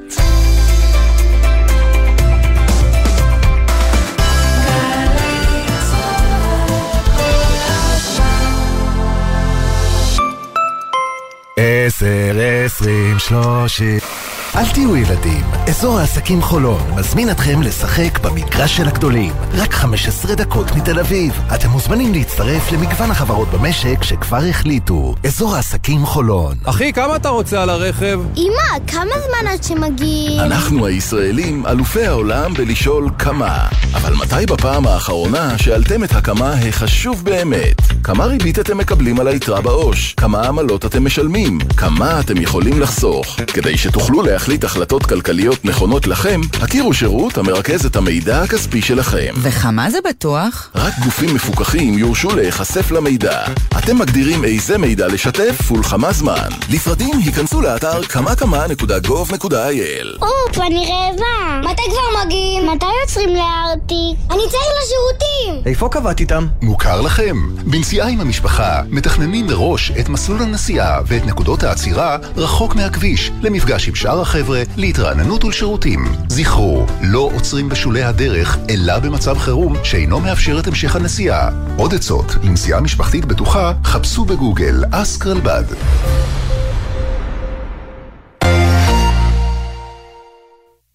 האם חשבתם פעם עד כמה האזנות סתר נפוצות בארצנו? אני לא זוכרת תיק בלי האזנות סתר.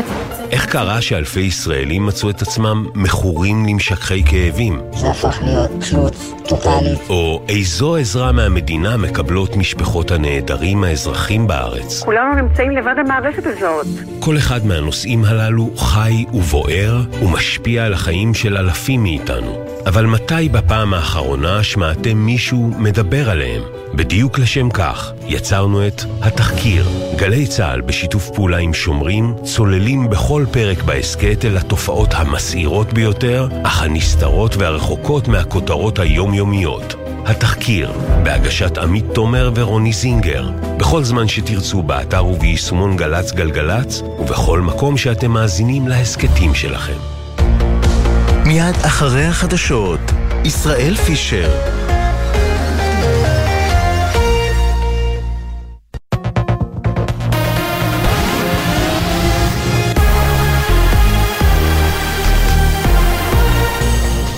גלי צה"ל השעה שבע, שלום רב באולפן עדן לוי עם מה שקורה עכשיו.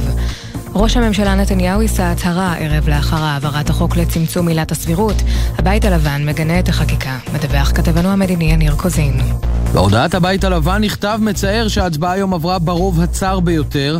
אנו מאמינים כי כדי לקדם שינויים משמעותיים בדמוקרטיה, יש צורך בהסכמה רחבה.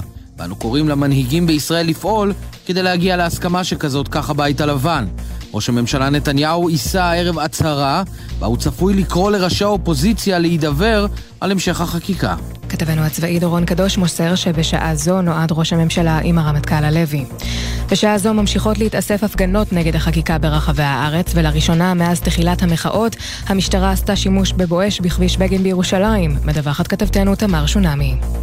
לראשונה מאז החל המחאה בשעות ספורות לאחר העברת החוק בקריאה שנייה ושלישית, המשטרה עשתה שימוש בבואש בשדרות מנחם בגין שנחסמו לתנועה למשך יותר משעתיים.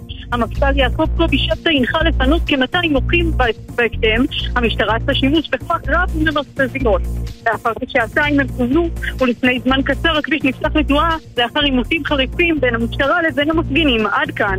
השרה גלית דיסטל אטבריאן תוקפת את המפגינים ואמרה לירון וילנסקי בגלי צה"ל, הם נוהגים בדרכים לא דמוקרטיות.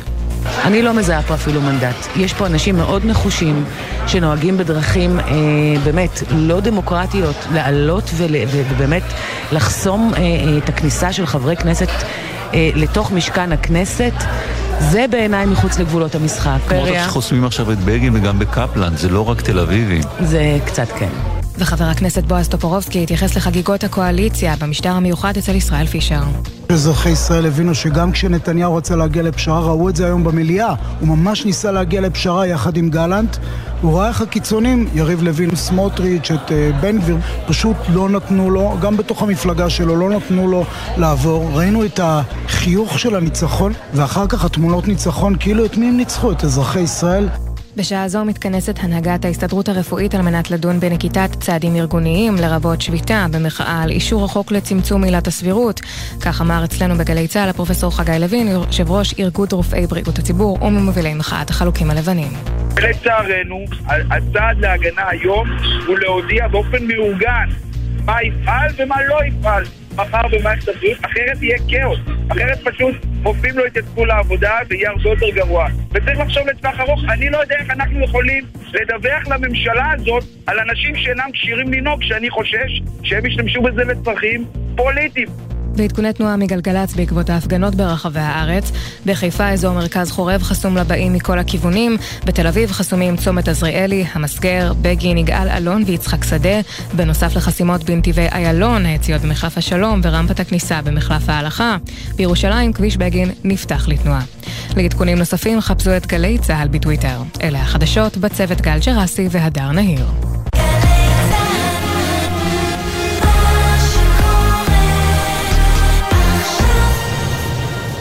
בחסות תשע ביטוח, המציע ביטוח רכב דיגיטלי בלי להתמקח עם נציג, כי ההנחות כבר באתר. איי-די-איי חברה לביטוח, כפוף לתקנון. ישראל פישר עם החיים עצמם.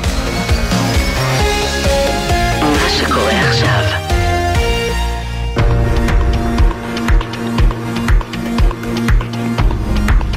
החדשות של גלי צה"ל, חזרנו אליכם במשדר המיוחד שלנו ממשכן הכנסת. אנחנו כאן כל הזמן, ממשיכים לדווח, אנחנו נמתין גם לנאומו להצהרתו של ראש הממשלה נתניהו בשעה שמונה. שחר גליק כתב התחום הפוליטי, אני פותח איתך. למה אנחנו בעצם עדיין כאן? מה יש עכשיו בתוך מליאת הכנסת? תראה, אז המליאה עדיין אה, ממשיכה לדון, זאת אומרת, כל, כל סדר היום שראינו היום עד להצבעה הזו על החוק לצמצום עילת הסבירות זה סדר היום של אתמול, אבל גם היום יש לו"ז חקיקה עם הרבה מאוד חקיקה, אתה יודע, סתמית ורגילה שלא עושה כותרות במליאת הכנסת, ולכן הם עדיין נמצאים כאן חברי הכנסת, זה צפוי להיות יחסית ארוך, זה מה שקורה שם, אבל העיניים נשואות בעיקר ללשכות שמאחורינו. אה, אה, נתניהו הודיע אה, עכשיו באופן רשמי על ההצהרה שהוא ימסור אה, לציבור בשעה שמונה ועשרים. ובמקביל למה שקורה בשטח, אנחנו נצטרך לראות מה יאמר נתניהו, מה יאמר גנץ ומה יאמר לפיד אה, אה, אה, באשר לצעדי ההמשך, באשר למחאה עצמה, מה קורה הערב, מה קורה הערב. גם האנשים שמפגינים בחוץ מחכים לשמוע מה יאמרו אותם שלושה שחקנים מרכזיים באירוע הזה. מתי התאריך שבו הכנסת יוצאת לפגרה? הכנסת יוצאת באופן רשמי לפגרה בעוד בעצם שבוע וחצי, התאריך המדויק הוא 30 אה, אה, ביולי, אבל, mm-hmm. אבל בעצם השבוע, אה, השבוע כבר תשעה סליחה, בעוד פחות משבוע וחצי, בעוד שבוע. כן, שבוע. אה, אה, אה, אבל תשעה באב היא לא באמת מחוקקת, זאת אומרת מחר יש יום חקיקה אחרון, ביום ראשון כן יכנסו את המליאה לכמה... נושאים אחרונים, אבל בגדול מחר זה יום החקיקה המרכזי האחרון. וגם צריך להגיד שאין בעצם המון חוקים משמעותיים שנמצאים על הפרק, נכון? נכון. יש את חוק האיזוק האלקטרוני של בן גביר ש... שקצת מעורר שערות ונוגע, אבל בסוף גם בו כנראה שיתמכו מטעם האופוזיציה. חוק הפרוטקשן שכן מועבר ב... ב... באיזושהי הסכמה רחבה. בסוף החוקים עכשיו בכוונה עשו זאת הקואליציה. הקואליציה העבירה כבר בתחילת החודש את החוקים שהיו בעייתיים, החוק שמכונה חוק טבריה, החוק שבעצם אפשר ליושב ראש ועדה קרואה להתמודד שוב על ראשות העיר. כל, כל החוקים הבעייתיים עברו בתחילת החודש. נתניהו רצה שבשבוע הזה, בשבוע האחרון, עילת הסבירות תרד לו מהגב, ואז מבחינתו הוא יוכל אה, אה, להתקדם רק עם חוקים בהסכמה, ולכן החוקים המרכזיים והמשמעותיים כבר עברו. עכשיו זה ניקוי שולחן, קוראים לזה כאן בכנסת. ניקוי שולחן, כל מיני דיוני ועדות וכל מיני uh, מריחת זמן, אפשר להגיד, uh, שיש uh, במליאת הכנסת. נכון, הפוך אגב ממריחת זמן, זאת אומרת, הם מנסים לצמצם את זמן, לדחוף כמה שיותר דברים, נושאים שצריכים להתקדם כמה שיותר מהר לפני שיוצאים לפגרה, אבל באמת פינישים אחרונים לפני, ש, uh, לפני שיוצאים לפגרה, הדברים שעדיין חשוב להעביר ל, ל, ל, לחברי הקואליציה לפני שהאירוע הזה מסתיים. כן, שחר גליק, כתבנו, כתב התחום הפוליטי, תודה רבה לך. תודה. נועה ברנס, כתבתנו בירושלים, את איתנו, שלום. שלום ישראל, ערב טוב. איפה את נמצאת בדיוק? אנחנו נמצאים סמוך לכנסת, ברחוב קפלן, יש כאן בעצם את הבמה המרכזית של ההפגנה שהתחילה עכשיו, אתם יכולים לשמוע ברקע בטח את הנאומים. נראה שבעצם לאורך הכביש כאן המפגינים מתחילים מאזור צומת סינמה סיטי, מכיכר אגרנט עד לכאן. המונים נמצאים כאן, כולם עומדים כרגע מסביב לבמה. לפני כמה דקות עלתה ודיברה אחת ממובילות המחאה, הפרופסור קרין נהון. היא אמרה, היא דיברה בעצם על החקיקה שעברה, ואמרה זה כואב אבל זה לא הסוף, לכו עם ראש מורם, לא נוותר, המאבק רק מתחיל. באמת היום מהבוקר בכל רחבי ירושלים ראינו הפגנות, חסימות כבישים, בעצם ההפגנות האלה, צריך לומר, לא תוכננו מראש אפילו עם המשטרה, לא היה איזשהו תיאום, הפגנות רבות הן פשוט צעדים ספונטניים שהמפגינים מחליטים לצאת לדרך פתאום מצעדה כזאת או אחרת. כן ראינו חסימות כבישים למשל בצומת רופין סמוך לכנסת שמוקדם יותר היום ששם באמת היו הרבה עימותים, מעצרים גם, משה רדמן אחד מהמובילים נעצר שם גם הוא, כן. עוד חסימת כביש משמעותית שממש הייתה לפני זמן לא קצר, לפני זמן קצר, במשך כשעתיים חסמו את כביש בגין לתנועה מאות מפגינים, היה שם שימוש במכתזית, בעצם במכתזית בואש, ריח מסריח עם מים מסריחים שכמעט ולא ראינו, בעצם מתחילת המחאות לא ראינו שימוש במכתזית הזאת וכן היום עוד עדיין לא ברור לאן ימשיכו מכאן, המפגינים כאן באמת נמצאים בהפגנה בנאומים עדיין כשהם הסתיימו ייתכן שהם יחליטו לצאת בצעדה כזאת או אחרת, ואנחנו כמובן נמשיך ונעדכן. נועה ברנס כתבתנו בירושלים, תודה רבה לך. עוד מעט אנחנו נעבור לאנה פינס בתל אביב, אבל קודם כל איתנו בעמדה חבר הכנסת אריאל קלנר מהליכוד, שלום. שלום לכם, ערב טוב. אחד הדברים שמתנגדי התוכנית המשפטית אומרים שהתמונות שלכם מהליכוד מחויכים, עושים סלפי אחרי ביטול עילת הסבירות היום בהצבעה, למעשה זה לתקוע אצבע בעין לאותם אנשים שבסך הכל הם, הם כואבים, הם באמת כואבים היום. אני לא רואה את זה ככה. לנו יש שמחה אבל השמחה היא, על, יש לנו שמחה על כך שהעברנו את מה שהתחייבנו, עברנו פה מש, מסלול של מכשולים. אני חושב, אבל אני ממש ממש ממש לא מזלזל בכאב, אני חושב שהוא מוטעה, אבל, אבל אני חושב שבאותם אלה שמתנגדים לנו וכרגע כואבים, זה לא שמחה לעד, אלא שמחה מתוך הצלחה. אני ממש ממש לא חושב שצריך לתקוע אצבע בעין, אני לא תוקע אצבע בעין. אני חושב שצריך להיות קשובים. לחרדות מהצ... של הצד ש... שמתנגד. אני קשוב אל החרדות האלה, התפקיד שלנו זה להפיק את החרדות האלה. אני גם חושב, אבל צריך להיות קשובים לצד שלנו. צד של מאות האלפים שהיו אתמול בתל אביב והפגינו, של המיליונים שהצביעו עבורנו, ושמרגישים ש... ושדורשים מאיתנו לחוקק את השינויים האלה ברפורמה המשפטית. אז זו, זו, זו בדיוק ולכן, השאלה עכשיו. ו- ו- ושני הצדדים צריכים להיות קשובים אחד לשני. ובש... מה יקרה הלאה? אנחנו ממשיכים בחקיקה המשפטית עם הידברות, ללא הידברות, מה קורה עכשיו? אז אתה יודע מה, קודם כל, מה שקורה הלאה זה שכולנו ממשיכים לחיות במדינה הזאת. כולנו, גם אלה שרוצים את הרפורמה ורוצים להמשיך איתה, וגם אלה שמתנגדים לה. כולנו בני עם אחד וכולנו במדינה הזאת, וכולנו רוצים שיהיה טוב במדינה הזאת. כולנו רוצים שתהיה פה מדינה יהודית, וכולנו רוצים שיהיה פה משטר דמוקרטי מתוקן. ומתוך העניין הזה, אני חושב שדווקא עכשיו אפשר לבוא מתוך אמפתיה והבנה לצד השני, אבל כל אחד שיסת... לא יגיד שיגלו הבנה כלפיי, אלא גם שיגלה הבנה כל... לצד השני. וביחד לבוא ולנסות לראות איך אנחנו מביאים את, ה... את הרפורמה הנכונה. אתה חושב שיש בשני הצדדים מראים מספיק הבנה לצד השני? תראה, כי השיח פה הוא שיח חרשים לפעמים. לפעמים כן, אני מרגיש את זה שכן. אני אגיד לך בתור תומך, שהתחושה שלי הייתה שכל פעם מזלזלים בתחושה שלנו, בצד שלנו. הייתה פה תחושה של, הנה אנחנו, קודם כל התחושה היא שאנחנו בכלל לא רוצים את זה מטעמים ענייניים. ויש איזושהי טענה, אנחנו רוצים את זה מכל מיני טעמים מושחתים וכל הדברים הכי לא ענייניים בעולם, בגלל זה אנחנו רוצים רפורמה. לא בגלל שבאמת כואב לנו, לא בגלל שאנחנו באמת אה, רוצים לתקן את מערכת המשפט, לא, אלה לא סיבות. דבר שני, לאחר שהלכנו להפסקה, התחושה הייתה בכלל שהנה, המחאה הייתה ממש תחושה של הנה, הצלחנו להוריד אותם על הברכיים, ובכוח, ועם סרבנות, ועם אה, אה, כל מיני קריאות נוראיות, ל, ל, לא יודע מה, להפרת חוק, אנחנו נמשיך ל, ל, למנוע מהם לחוקק. ואני חושב שמהצד שלנו, היום, דווקא היום, כשאני רואה שיש אנשים שכואב להם, והם חוששים וחרדים שאולי באמת עכשיו אנחנו נחוקק כל מיני חוקים דרקוניים, תפקידנו הוא להפיג את החשש הזה, ולהוכיח להם שאנחנו לא מתכוונים לא לפגוע בזכויות הפרט של אף אחד. איך מוכיחים את זה? אתה יודע, כל... יש ארגוני נשים שדואגים, יש ארגוני רופאים שחוששים, והלהט"בים חוששים. איך מפיגים את החשש הזה שאתם לא מתכוונים עכשיו לפגוע בזכויות פרט פה במדינה? קודם כל, פשוט אנחנו נוכיח שאנחנו לא, לא נעשה את הדברים האלה. אנחנו לא התכוונו מעולם לעשות את זה, אנחנו לא רוצים לעשות את זה, ואנחנו לא נעשה את זה. אנחנו פשוט נוכיח את זה. יעבור, יעבור, יעבור שבוע, יעברו שבועיים, חודש, חודשיים, כמה שצריך, אנשים יראו שלא באנו לפגוע באף אחד ובזכויות פרט של אף אחד. אנחנו רוצים לממש את המדיניות שלנו, את הערכים שלנו, ואנחנו לא רוצים ש...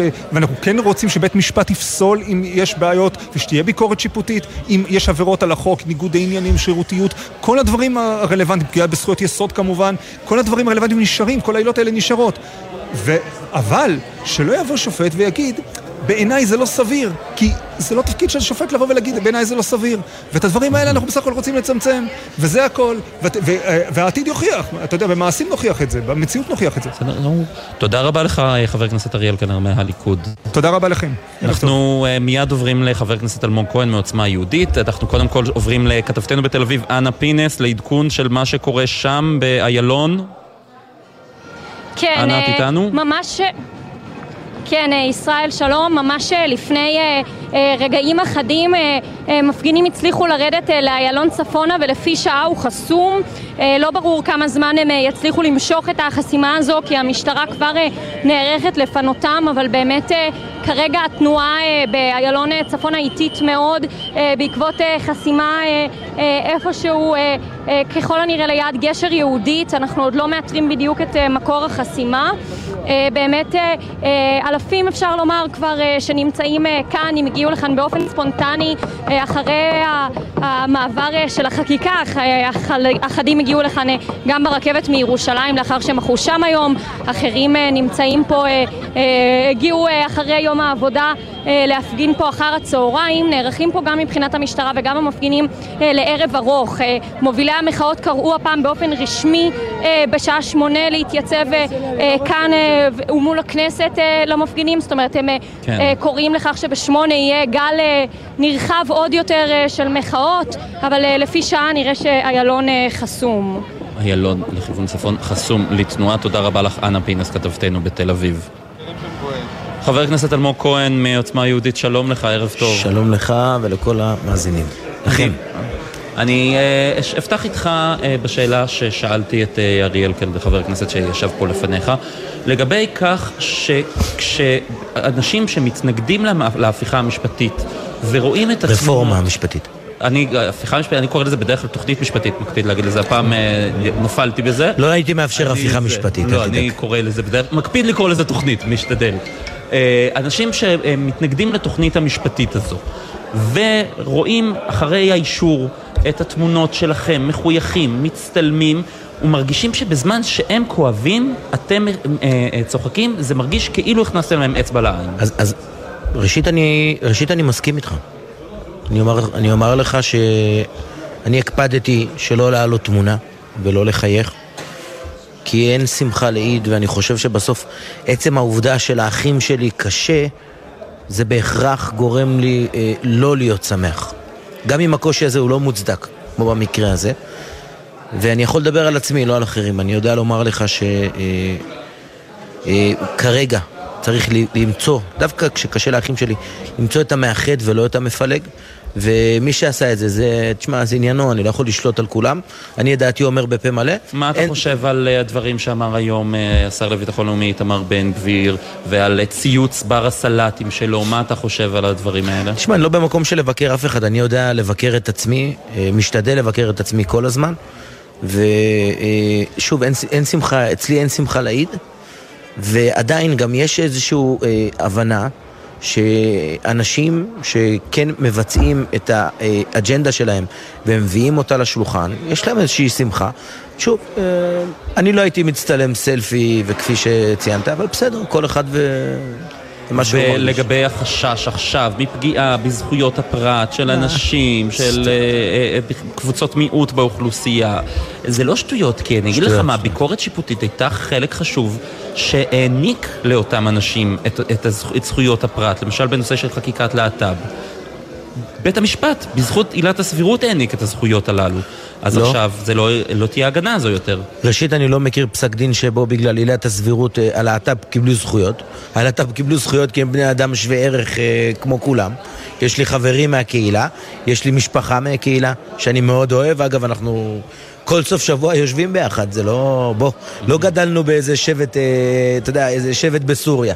מה שנקרא. ואם uh, מפלגה חרדית עכשיו uh, תדרוש uh, לחוקק חוקים שיפגעו בזכויות הללו, איך ניתן יהיה לבלום את זה? מה זאת אומרת? אני, אני, אני מאמין שבסוף המחוקק והמחוקקים לצורך העניין הם אלה שיוצרים את האיזון הראוי ואני אסביר לך גם מה כוונתי. בסוף יש אה, הבנה שלגבי חקיקה זו או אחרת שפוגעת במגזרים אלה ואחרים, בסוף חקיקה לרוב, כן, תפגע במגזר X על פני מגזר Y, כי אם אני נותן עכשיו עדיפות, סתם דוגמה, לחיילים משוחררים, לקבל אה, הנחה על קרקע, אז מי שלא היה חייל משוחרר נפגע מזה לצורך העניין. אבל במקרה קיצון, כפי שאתה תיארת, אני אומר בצורה מאוד ברורה, בית המחוקקים לא יאפשר דבר כזה. אני לא אאפשר דבר כזה. בסוף יש פה, חשוב להבין, אם וגם... תהיה משמעת קואליציונית, יגידו לך, תצביע על החוק הזה או אבל אין סיכוי כזה. מי? החברים שלי מהליכוד? שיאפשרו. יושב ראש הכנסת הוא, הוא חבר שלי ואני אוהב אותו אהבת נפש והוא מה, הומו מהקהילה הגאה. לא, אבל אני לא מדבר, אני מדבר באופן כללי על חוקים שיפגעו בקבוצות מיעוט אחרות, על חוקים שיפגעו בנשים, אני לא יודע מה, לא בג'ינג'ים לצורך העניין. אני אומר דבר פשוט, מה שאני רוצה... דבר ראשון, חשוב רק להבין, להכניס את הדברים למה שנקרא, לפרופורציה הנכונה. המחאה הזו היא לא מחאה, אה, היא התחילה לא כמחאה אותנטית מהעם. היא לא התחילה במחאה. זה התחיל המחאה עם הפורום 555 הזה, ואהוד ברק וחבריו, שהם שורפי הסמים, ואני בעיניי גם חושב שהם צריכים לתת את הדין בפני בית המשפט, לא בפניי כמובן, אלא בפני בית המשפט. אבל ביחד עם זאת, אני גם אומר כרגע מה שאני חושב שצריך לעשות. כרגע, כולם צריכים להוריד את האש, לנשום, לראות ששום דבר לא קרה ושום דבר לא משתנה. ואני ליברל ודמוקרט לא פחות מאף אחד שצועד שם. אני לא פחות, אני לא פחות ליברל מאף אחד אחר. אני אפילו אולי קצת יותר, קצת יותר, קצת יותר אה, אה, לא דתי מהאלה ש, שמניחים שם תפילין ו, והולכים לכותל וכולי. ולכן אני אומר, כרגע מה שצריך לעשות, לא ללכת שולל אחרי שרופי האסמים, כי זה מה שהם רוצים. הם רוצים שיהיה פה דם ברחובות. ומה עם האמירות של חלקים בקואליציה על אותם אנשים שטייסים או מילואימניקים שאומרים לא, שהם לא, לא, צריכים לא. להתנדב? לא. ו- ואמירות קשות גם נגדם. רגע, שרה רגב. אמרה רק השבוע שהם צריכים אה, אה, אה, להיות, אה, להיאסר. שנייה. קודם כל, אני אמרתי, אבל לא על, לא על המילואימניקים, ולא על הטייסים, על בנפרד. הסרבנים. על הסרבנים. על מי שמסרב, מה זאת אומרת? אני, אה, ב- ב- בצוות שלי, אה, לא בצוות שלי, בצוות המקביל אליי, היה מישהו שסירב פקודה באחת הפעילויות, והוא נאסר. אנחנו פה מנהלים צבא, אנחנו לא מנהלים פה קייטנה, לא ומישהו ג'ימבורי. מעל גיל 45, מישהו מעל גיל 45 שלא מעוניין להת, אה, להתנדב, אה, סליחה, שלא מעוניין לבצע את ימי המילואים שלו, על פי חוק, שלא יבצע את ימי זה המילואים שלו. לא על פי חוק, זה לא כי המקרה דנן. מעל גיל 45. לא, אבל כן? זה לא המקרה דנן. לא, לא נכון, לא, זה לא קשור. אין פה עניין של גיל. יש פה עניין של אנשים שבאים ויוצרים סוג של המרדה. הרי בסוף, מה העניין? אם הם היו אה, מסרבים להמשיך מבלי לפרסם את זה בתקשורת, הם לא היו שומעים ממני מילה. למה, הם, למה לפרסם את זה בכלל בתקשורת? למה הם פרסמו את זה? כי הם שורפי אסמים. לא, הם רוצים הם רוצים שהחיזבאללה את ידע כעסם. שמדינת ישראל חלשה יותר. הם רוצים להביע את כעסם על החקיקה המשפטית אין בעיה, אז למה לא לפרסם את זה? כי אחרת אף אחד לא ידע שהם אבל הם מביעים את יודעים שהם כעסם. פוגעים בביטחון המדינה.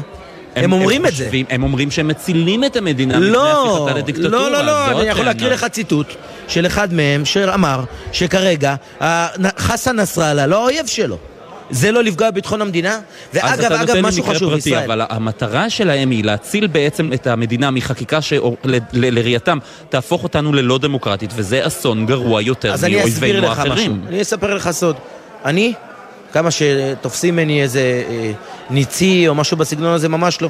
אני, לאורך כל הזמן הזה, עשיתי פינג פונג בין הלשכות כדי לנסות וליצור הידברות. איזה לשכות? של האופוזיציה והקואליציה. אופוזיציה והקואליציה. כן. ניסיתי, עשיתי פינג פונג, כי אני ביחסים טובים עם כולם, ברוך השם. וביום שהם הכניסו את הצבא לתוך המשוואה, הם שמו אותי, את אלמוג, את מי שתרם את מרבית שנותיו הבוגרים למען המדינה, ואיבד חברים, ו- ו- ונפצע, ו- ומבקר את חברים שלו בעלי נגב בשיקום, הם שמו אותי בפינה שבה אסור לי לוותר. אני לא יכול לוותר, מפני שאם אני אוותר, אני מחר בוקר מקבל עשרות אלפי סרבנים אחרים. וככה אי אפשר לנהל מדינה, ככה אפשר לנהל רפובליקת בננות. ולכן אני אומר בצורה מאוד ברורה, כרגע מה שצריך לקרות, כל האחים שלי שמוחים כרגע ברחוב, צריכים לחזור לבתים שלהם, לתת לדברים לקרות ולהבין ששום דבר לא קרה. אתה יודע, למעשה, העילת סבירות הזאת, למשל, אותי לא מעניינת. לא מעניינת. אני ביום ראשון הקרוב מעביר את חוק הפרוטקשן. חוק הפרוטקשן, היסטוריה למדינת ישראל, החקיקה הכי משמעותית שהייתה פה בתחילת הכנסת. זה לא מעניין שזה אותי. מה שבאמת אתה חושב יעזור אה, לפגוע, אה, לפגוע בתופעה הבזויה הזו בצפון ובדרום? בוודאי, בוודאי, מפני שאנחנו מביאים, למעשה אנחנו, החוק, חוק הפרוטקשן בפעם הראשונה יכיר בעבירה שקיים פרוטקשן. הוא יכיר בעבירה, מפני שעד אז היה מוגדר כסחיטה באיומים. זה גם מביא לנו עונשי מינימום. וגם, אגב, הנה, רפורמה משפטית. בעונשי מינימום, אני מצאתי את עצמי רב שעות רבות בוועדה עם היועצים המשפטיים ומסביר להם למה צריך עונשי מינימום. ומה מה הצעדים הבאים בנושא החקיקה המשפטית? אתה לא תומך. בהמשך חקיקה על מלא? האמת שזה לא מעניין אותי. זה לא מעניין אותך? לא. באמת? בסיירתי. שינוי הרכב הוועדה לבחירת שופטים, נושאים כאלה, לא מעניינים אותך? אני רוצה עונשי מינימום, אני רוצה החמרת ענישה על הנושאים שמפריעים לאזרח הפשוט, כמו עבירות של אה, התפרצות לבתים וגנבות רכב והטרדות מיניות, מה שקורה בנגב, הפרוטקשן שאנחנו מביאים פתרון. תשמע, אני לא יכול לשקר לך, זה לא מעניין אותי כל כך. באמת. ואם. אז יש סיכוי שאתה פשוט תגיד, לא מעניין אותי, אני לא מצביע עם הקואליציה בהצבעות הבאות? אם- אם המחיר כל כך כבד מבחינת הקרע בעם? אני, אני מקווה שלא יהיה קרע בעם, ואני מקווה שאני לא אגיע לכדי ניסיון כזה, אבל אני כן יודע לומר שמרגע שצד אחד מכניס... הרי מה היה הפחד שלי? אני בימים האחרונים התחלתי לקבל עצומות של חבר'ה מהימין, מהימין, שאומרים אני גם לא מגיע למילואים. מה אני עושה במצב כזה? בוא תגידי, מה אתה עושה במקומי? אומרים, אני לא מגיע למילואים בגולני. לא מגיע למילואים באלכסנדרוני במקרה קיבלתי, של 150 חתימות שאספו. זה אסון, זה אסון קולוסלי. הרי הילדים שלנו, כשחלילה, כשלוחמי נוקבה או לוחמי כוח רדואן של חיזבאללה ייכנסו לאביבים וישחטו ילדים, הם ישאלו למה אבא שלו הצביע? הם לא ישאלו, ולכן אה, בהכרח צריך להוציא את הצבא וכוחות הביטחון מהמשוואה הזו וכמה שיותר מהר. חבר הכנסת אלמוג כהן, תודה רבה לך. תודה לכם, וברשותך מסר אחרון. כן. אנחנו עם אחד. אם מחר בבוקר חלילה תיפתח מערכה... אתה מאוד מפויס, אני צריך להגיד, בשיחה הזאת. בוודאי, מה זאת אומרת? אני כל החיים שלי הקרבתי למען העם הזה. איבדתי חברים. אני כל לילה משלם על זה למעשה. ואני אומר, אנחנו עם אחד. ואם מחר בלילה תיפתח מערכה, אף אחד לא ישאל למה הצבענו. יהרגו אותנו. כרגע להתאחד, זה מה שצריך. אלמוג כהן, חבר הכנסת אלמוג כהן, תודה רבה לך. תודה רבה. רמי שני, כתבנו בדרום, אנחנו עוברים אליך, שלום. ערב טוב, אה, ישראל, אז אה, כרגע מתחילות להתארגן הרבה מאוד הפגנות בהרבה מאוד מרכזים בדרום. זה מתחיל מגדרה למעשה אה, ודרך צומת יד מרדכי, צמתים על כביש 6 וכביש 90 בערבה, גם בערים, בערד, בבאר שבע, כאן איפה שאנחנו נמצאים. יש כבר אה, מאות אנשים, אף אחד לא הזמין אותם, הם באו לבד, שמעו שההפגנה מתארגנת, הגיעו לכיכר שפחות או יותר מול אה, בית החולים סורוקה והאוניברסיטה. יש כאן כבר מאות אנשים באים עם דגלים ועוד אה, רבים רבים מצטרפים אליהם. כוח משטרה קטן שהגיע למקום בינתיים לא, לא מאפשר או אה, נמצא כאן כדי לשמור שלא לא יהיו כאן התפרעויות או הפרות סדר. אין כרגע חסימת כבישים, או חסימת הציר המרכזי, ציר רגר, אבל זו תוכנית המפגינים. בשלב מסוים כן אה, לחסום את הציר. מאירועים קודמים אה, אפשר להגיד שהמשטרה ברוב המקרים אפשרה חסימת כן. קטעים שונים של הציר אה, ונתנה למפגינים להביע את מחאתם. בגדול כרגע אין חסימת צירים, אבל יש הפגנות רבות בכל, אה, כן, בהרבה מאוד מקומות בנגב ובדרום. הפגנות גם בדרום, רמי שני כתבנו, תודה רבה לך. ומהדרום אנחנו עוברים לחיפה, קובי מנדל כתבנו, אתה שם, שלום. שלום, ערב טוב. ובכן, אה, כאן במרכז חורב, בשכונת החוזה בחיפה, החל מהשעה שש אה, מפגינים אה, מתקבצים כאן במרכז הצומת, כעת ישנם אה, יותר מאלף מפגינים שעומדים כאן עם דגלים וקוראים קריאות קצובות, אחרים שורקים במשרוקיות וצופרים. כוח משטרה שנמצא כאן אומנם הוא לא מתערב, כפי שבעצם זה קורה כאן מדי שבוע. ההפגנה הזאת היא הפגנה ספונטנית, כלומר אין פה איזשהו סדר של הפגנה, אה, שירים, נאומים וכולי, האנשים פשוט אה, הגיעו אה, לאור קריאה ברשתות החברתיות להגיע לכאן אה, לצומת חורב, והם אה, נמצאים כאן, והתנועה כאמור אה, חסומה כאן, המשטרה חסמה את כל הכניסות והיציאות מצומת חורב כדי למנוע אנדרלמוסיה של כלי רכב, וכעת זה מה שקורה כאן בעצם, קומץ שוטרים אה, נמצאים כאן, לא מתערבים, ייתכן וישנם שוטרים במקומות אחרים אה, כתגבורת, אבל אנחנו לא רואים אותם, גם אין כאן אה, מחצצית או אמצעים אחרים לפיזור המתקהלים. הנה כעת אנחנו יכולים לראות את כן. קבוצת השכות אדום שצועדות כאן וממקדות את תשומת הלב של האנשים. אלה הפרטים כאן כן. מחיפה, אנחנו נשוב בהמשך. קובי מנדל כתבנו בחיפה, תודה רבה לך, שלום. בבקשה. נמצאת איתנו כאן בעמדת השידור במשדר המיוחד הזה בכנסת אה, שרת המשימות הלאומיות, שרה אורית סטרוק מהציונות הדתית. ערב טוב לך, תודה שאת איתנו. ערב טוב, ערב טוב, שרת ההתיישבות והמשימות הלאומיות. ההתיישבות והמשימות הלאומיות, בסדר גמור. אנחנו הולכים לדבר על התיישבות עוד מעט. את יודעת מה? בואי, בואי נפתח מהנושא הזה. ביום שאנחנו שומעים בו כל כך הרבה הפגנות ומחאות, את רוצה, אומרת לי, שאת מביאה פה בשורה מאחדת. האמת, כן. היא? אה, היום הזה אנחנו מרגישים הכי חזק והכי כואב את הקיטוב בעם. אה, אבל מחר בעזרת השם אה, חוק ראשון על סדר היום, חוק מאוד קונצנזואלי, שאני מעלה אותו ביחד עם חלקים נרחבים מהאופוזיציה. קודם כל, שיתוף פעולה בין הקואליציה לאופוזיציה, אני צריך... שיתוף פעולה הדוק אפילו. להגיד, כן. הדוק. ומה מה כולל החוק הזה? החוק הזה הוא חוק התיקון לפקודת אגודות השיתופיות, הוא החוק שיאפשר להתיישבות הכפרית, בעיקר בנגב ובגליל, באזורי עדיפות לאומית, אה, להתרחב ולפתוח, להתרחב ולגדול מבלי לאבד את המרקם החברתי המיוחד של כל יישוב ויישוב. היישובים בעצם במשך השנים האחרונות מאוד מאוד אה, הסתגרו בתוך עצמם וממש נחנקו ונמנעו מלגדול משום שהם פחדו לאבד את הצביון המיוחד של כל יישוב ועכשיו בעצם זה יאפשר להם את זה ויש פה שיתוף פעולה נפלא עם כל התנועות המיישבות. משהו נהדר, כשנכנסתי לתפקיד של שרת ההתיישבות הייתי בכנס התנועה הקיבוצית ואנשים שרובם לא, לא מהמיליה שלי, מה- שנקרא מבחינה פוליטית ואמרתי להם, תשמעו, אני השרה של כולכם. אני מתכוונת לפעול למענכם, לא משנה אם אתם דתיים, חילוניים, ימניים, שמאלנים. אה, אם אתם תצאו להפגין נגדי במוצאי שבת, אני עדיין אפעל למענכם, כי אני השרה שלכם, ואני מאוד שמחה שככה אני מסיימת את המושב הזה. עם החוק הזה שהמטרה שלו להגדיל את ההתיישבות נכון. בעצם גם בנגב וגם בגליל, אה, אה, ל- לחזק את ההתיישבות שם, ב- בעיקר כשאנחנו רואים גם על רקע תופעות קשות מאוד שיש שם באזורים האלה, פרוטקשן וכולי, דיברנו על זה עם חבר הכנסת אלמוג כהן לפני נכון. דקות אחדות. אה, אבל אני רוצה ברשותך אה, עכשיו אה, לעבור גם לנושא החקיקה המשפטית. בהחלט. אנחנו ראינו היום באמת, אתם אה, העברתם אה, את ביטול עילת הסבירות למעשה, והרחוב סוער, גועש, אין את האחדות הזו שאנחנו מדברים, ואנחנו מדברים על כך שבעוד יומיים בערב נלך לבית הכנסת, נקרא את איכה ונבכה. ושמענו מקודם אנשים שאומרים שהם יצומו גם על חורבן בית שלישי. יש כאב עמוק בעם, שסע אמיתי. נכון. זה מאוד כואב לי. זאת אומרת, השאלה אם הרחוב אה, גועש או לא גועש, זה דבר טכני, אבל מה, שגועש זה, מה. שגועש זה הלבבות של האנשים. יש הרבה אנשים שליבם נשבר, שזה כואב להם, שהם מרגישים שזה מאוד פוגע בהם החקיקה הזו, ו...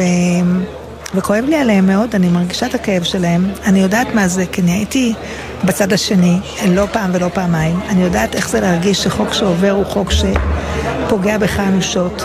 ואני רוצה לומר לאנשים האלה שני דברים. אחד, אני ממש מרגישה אתכם.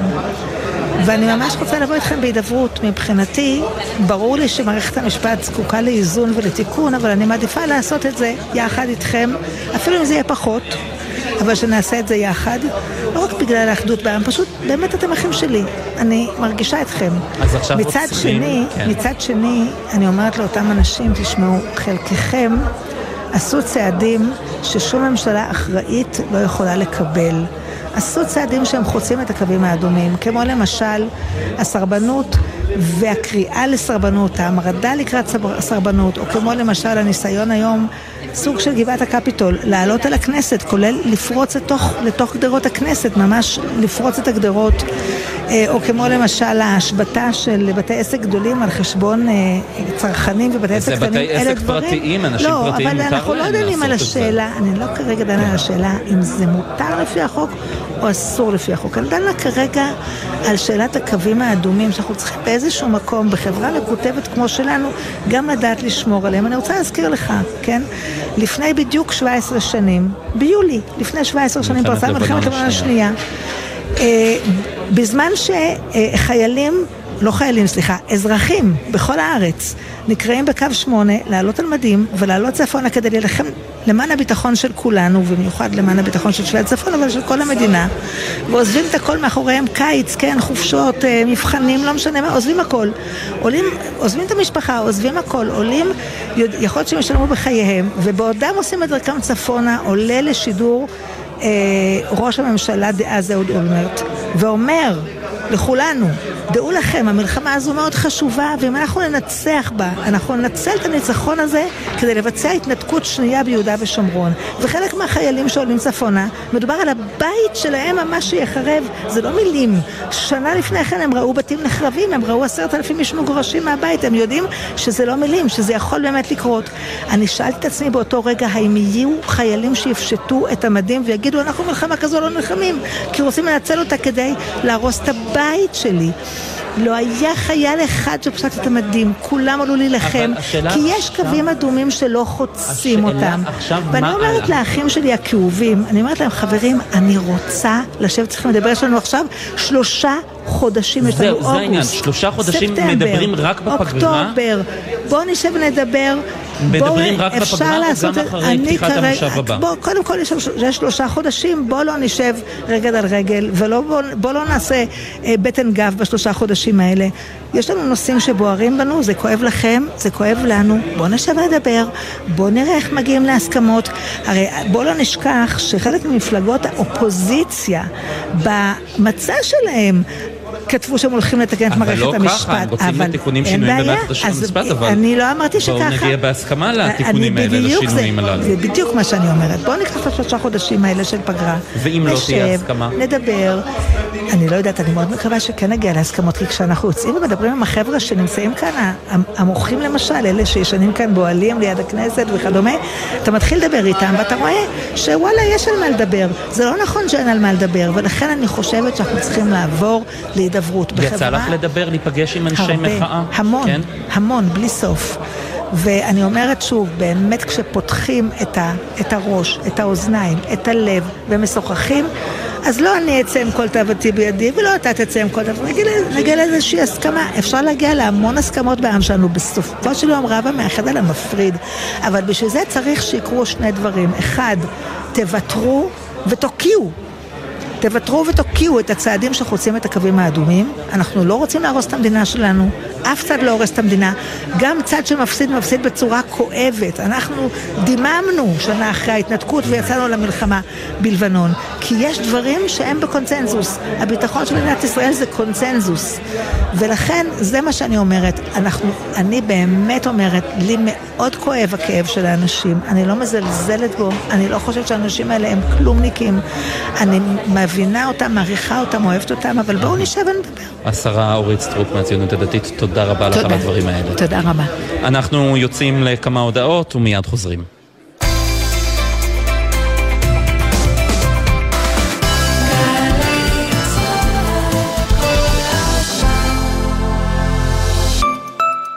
שגולש אחריי יודע שאני אומרת רק אמת. ואם יש משהו שאני יכולה להגיד לכם בפה מלא, הוא שהרבה יותר שווה לבלות במסעדות עם מנוי פיס. וואי, איך טעים לי. מנויי הפיס נהנים מתו נטען ב-30% הנחה לרשתות מזון ומסעדות. עוד אין לכם מנוי? להצטרפות חייגו, כוכבית 3990. תבלולו! כפוף לתקנון ולתנאי ההטבה באתר. המכירה אסורה למי שטרם מלאו לו 18. אזהרה, הימורים עלולים להיות ממכרים. הזכייה תלויה במזל בלבד. עשר, עשרים, שלושים. אל תהיו ילדים. אזור העסקים חולון מזמין אתכם לשחק במגרש של הגדולים. רק 15 דקות מתל אביב. אתם מוזמנים להצטרף למגוון החברות במשק שכבר החליטו. אזור העסקים חולון. אחי, כמה אתה רוצה על הרכב? אמא, כמה זמן עד שמגיעים? אנחנו הישראלים אלופי העולם בלשאול כמה. אבל מתי בפעם האחרונה שאלתם את הכמה החשוב באמת? כמה ריבית אתם מקבלים על היתרה בעו"ש? כמה עמלות אתם משלמים? כמה אתם יכולים לחסוך? כדי שתוכלו להחליט החלטות כלכליות נכונות לכם, הכירו שירות המרכז את המידע הכספי שלכם. וכמה זה בטוח? רק גופים מפוקחים יורשו להיחשף למידע. אתם מגדירים איזה מידע לשתף ולכמה זמן. לפרטים היכנסו לאתר כמה-כמה.gov.il הצטרפו עכשיו למתקן הכלייה הדרומי אלה ותיהנו מתנאי שירות נוחים במיוחד. הטכנולוגיות שלנו, הביטחון של החברה, האתגר שלכם. שירות בתי הסוהר, ארגון הכלייה הלאומי של ישראל, מזמין אתכם להתחבר לביטחון המדינה כמשרתים בשב"ס במתקני הכלייה או באחת היחידות המובחרות. תוכלו ליהנות מקריירה מאתגרת, משליחות חברתית וביטחונית, מהטבות, מענקים ותנאי קידום. הצטרפו אלינו לבית הסוהר אלה, סמוך לבאר שבע. פרטים באתר לשכת גיוס שב"ס. עכשיו בגלי צה"ל, ישראל פישר. חזרנו אליכם כאן במשדר המיוחד שלנו פה בגלי צה"ל מהכנסת. איתנו בעמדת השידור המיוחדת חבר הכנסת גדעון סער, שר המשפטים לשעבר, המחנה הממלכתי. שלום, ערב טוב. למה בעצם אנחנו רואים, אנחנו מדברים uh, היום אחרי הביטול עילת הסבירות, ואנחנו לא יכולים uh, לחגוג למעשה? אה, אנחנו לא יכולים, אנחנו רואים את הקרע בעם ואנחנו רואים שבעצם לא היה אה, שום, אה, שום ניסיון אמיתי להגיע לפשרה.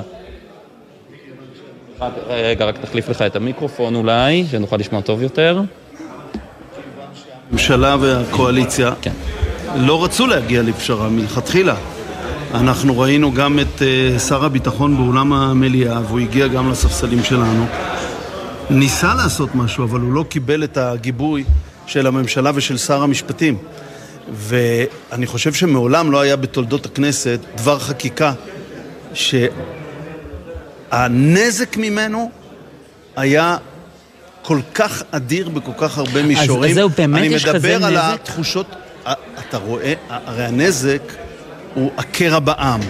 הנזק הוא המשמעויות לצה"ל. הנזק מה, מה שווה את זה? מה מצדיק את זה? הרי גם אתם, אתה, אתה אמרת שצריכים לעשות תיקונים עמוקים בתוך אה, אה, הנושא המשפטי, ב, ב, בכל מה שקשור לסמכויות של בית המשפט העליון. מה, מה ההבדל פה בעצם? לא, לא, אני... אני לא, אמר, אני לא אמרתי את הדבר הזה, אני אמרתי בהחלט שצריך לעשות רפורמות במערכת המשפטית, ואני גם עשיתי.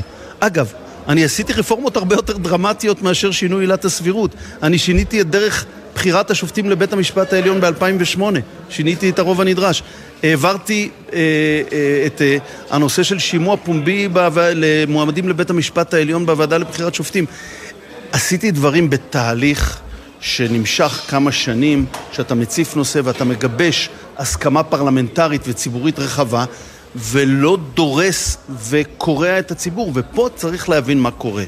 זה לא עומד לבדו סוגיית עילת הסבירות, למרות שהחוק הזה הוא חוק גרוע וגורף, ואני יכול גם לפרט למה. אלא, אתה יודע, כמה דקות אחרי שהחוק עובר, עולה השר דודי אמסלם במליאה ואומר, צריך להעמיד לדין את היועצת המשפטית לממשלה. יש פה מתקפה על כל המערכות הממלכתיות. יש כאן מתקפה על כל מערכות אכיפת החוק במדינה. וזה הדבר המסוכן שהציבור מזהה נכון, ולכן הוא יוצא שבעה חודשים ברצף לרחובות וזועק זעקה, ואני חושב שאנחנו צריכים רק להעריץ את כושר העמידה של הציבור ואת הנחישות שלו לשמור על ישראל כדמוקרטיה ליברלית. גם ליברלית. מילואימניקים שקוראים שלא להתגייס יותר לצבא, גם אותם אה, אתה אומר שצריך להעריץ? אה, אני קורא להמשיך ולשרת, כולל להמשיך להתנדב ולשרת. אני קראתי ל...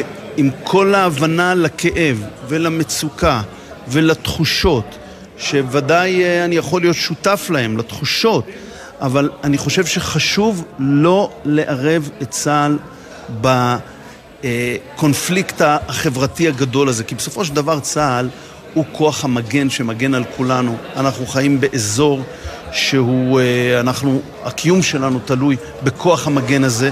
ואני לכן אה, תומך תמיכה מלאה בדברים של הרמטכ"ל, וחבל, כן. חבל שהממשלה... מה? חבל שהממשלה לא הטטה אוזן לשר הביטחון ולרמטכ"ל שניסה להיפגש עם ראש הממשלה לפני ההצבעה היום וזה לא ניתן לו ו- אז אנחנו וזה היום... צריך, צריך לשאול למה הרי מה הם נאבקים על אינטרס כן. פרטי או הם נאבקים על ביטחון מדינת ישראל. אבל אנחנו עכשיו אחרי ההצבעה. מה עכשיו? חוזרים לבית הנשיא, ממשיכים בהתדיינויות, בהידברות, בפרטים על לגבי חלקים נוספים בחקיקה המשפטית? תראה, יש לנו את כל הסיבות לחשוד שאין רצון בדיאלוג אמיתי. אנחנו גם ראינו את זה בימים האחרונים. תראה מה קרה. כמו שהם אמרו לא תוך כמה דקות להצעת יו"ר ההסתדרות, אמרו לא תוך כמה דקות שבוע שעבר להצעה של בני גנץ, אמרו לא תוך כמה דקות למתווה הנשיא.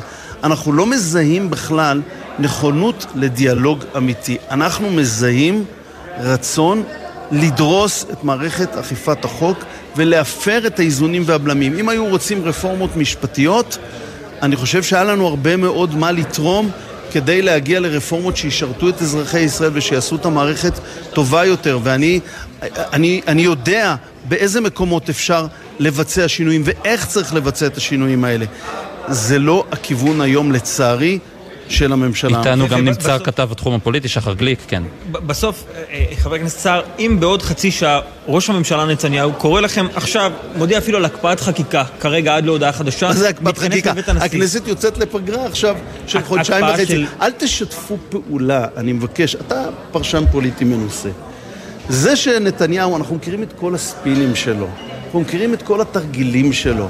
הוא, הוא הוביל היום את ישראל לתוך הקיר.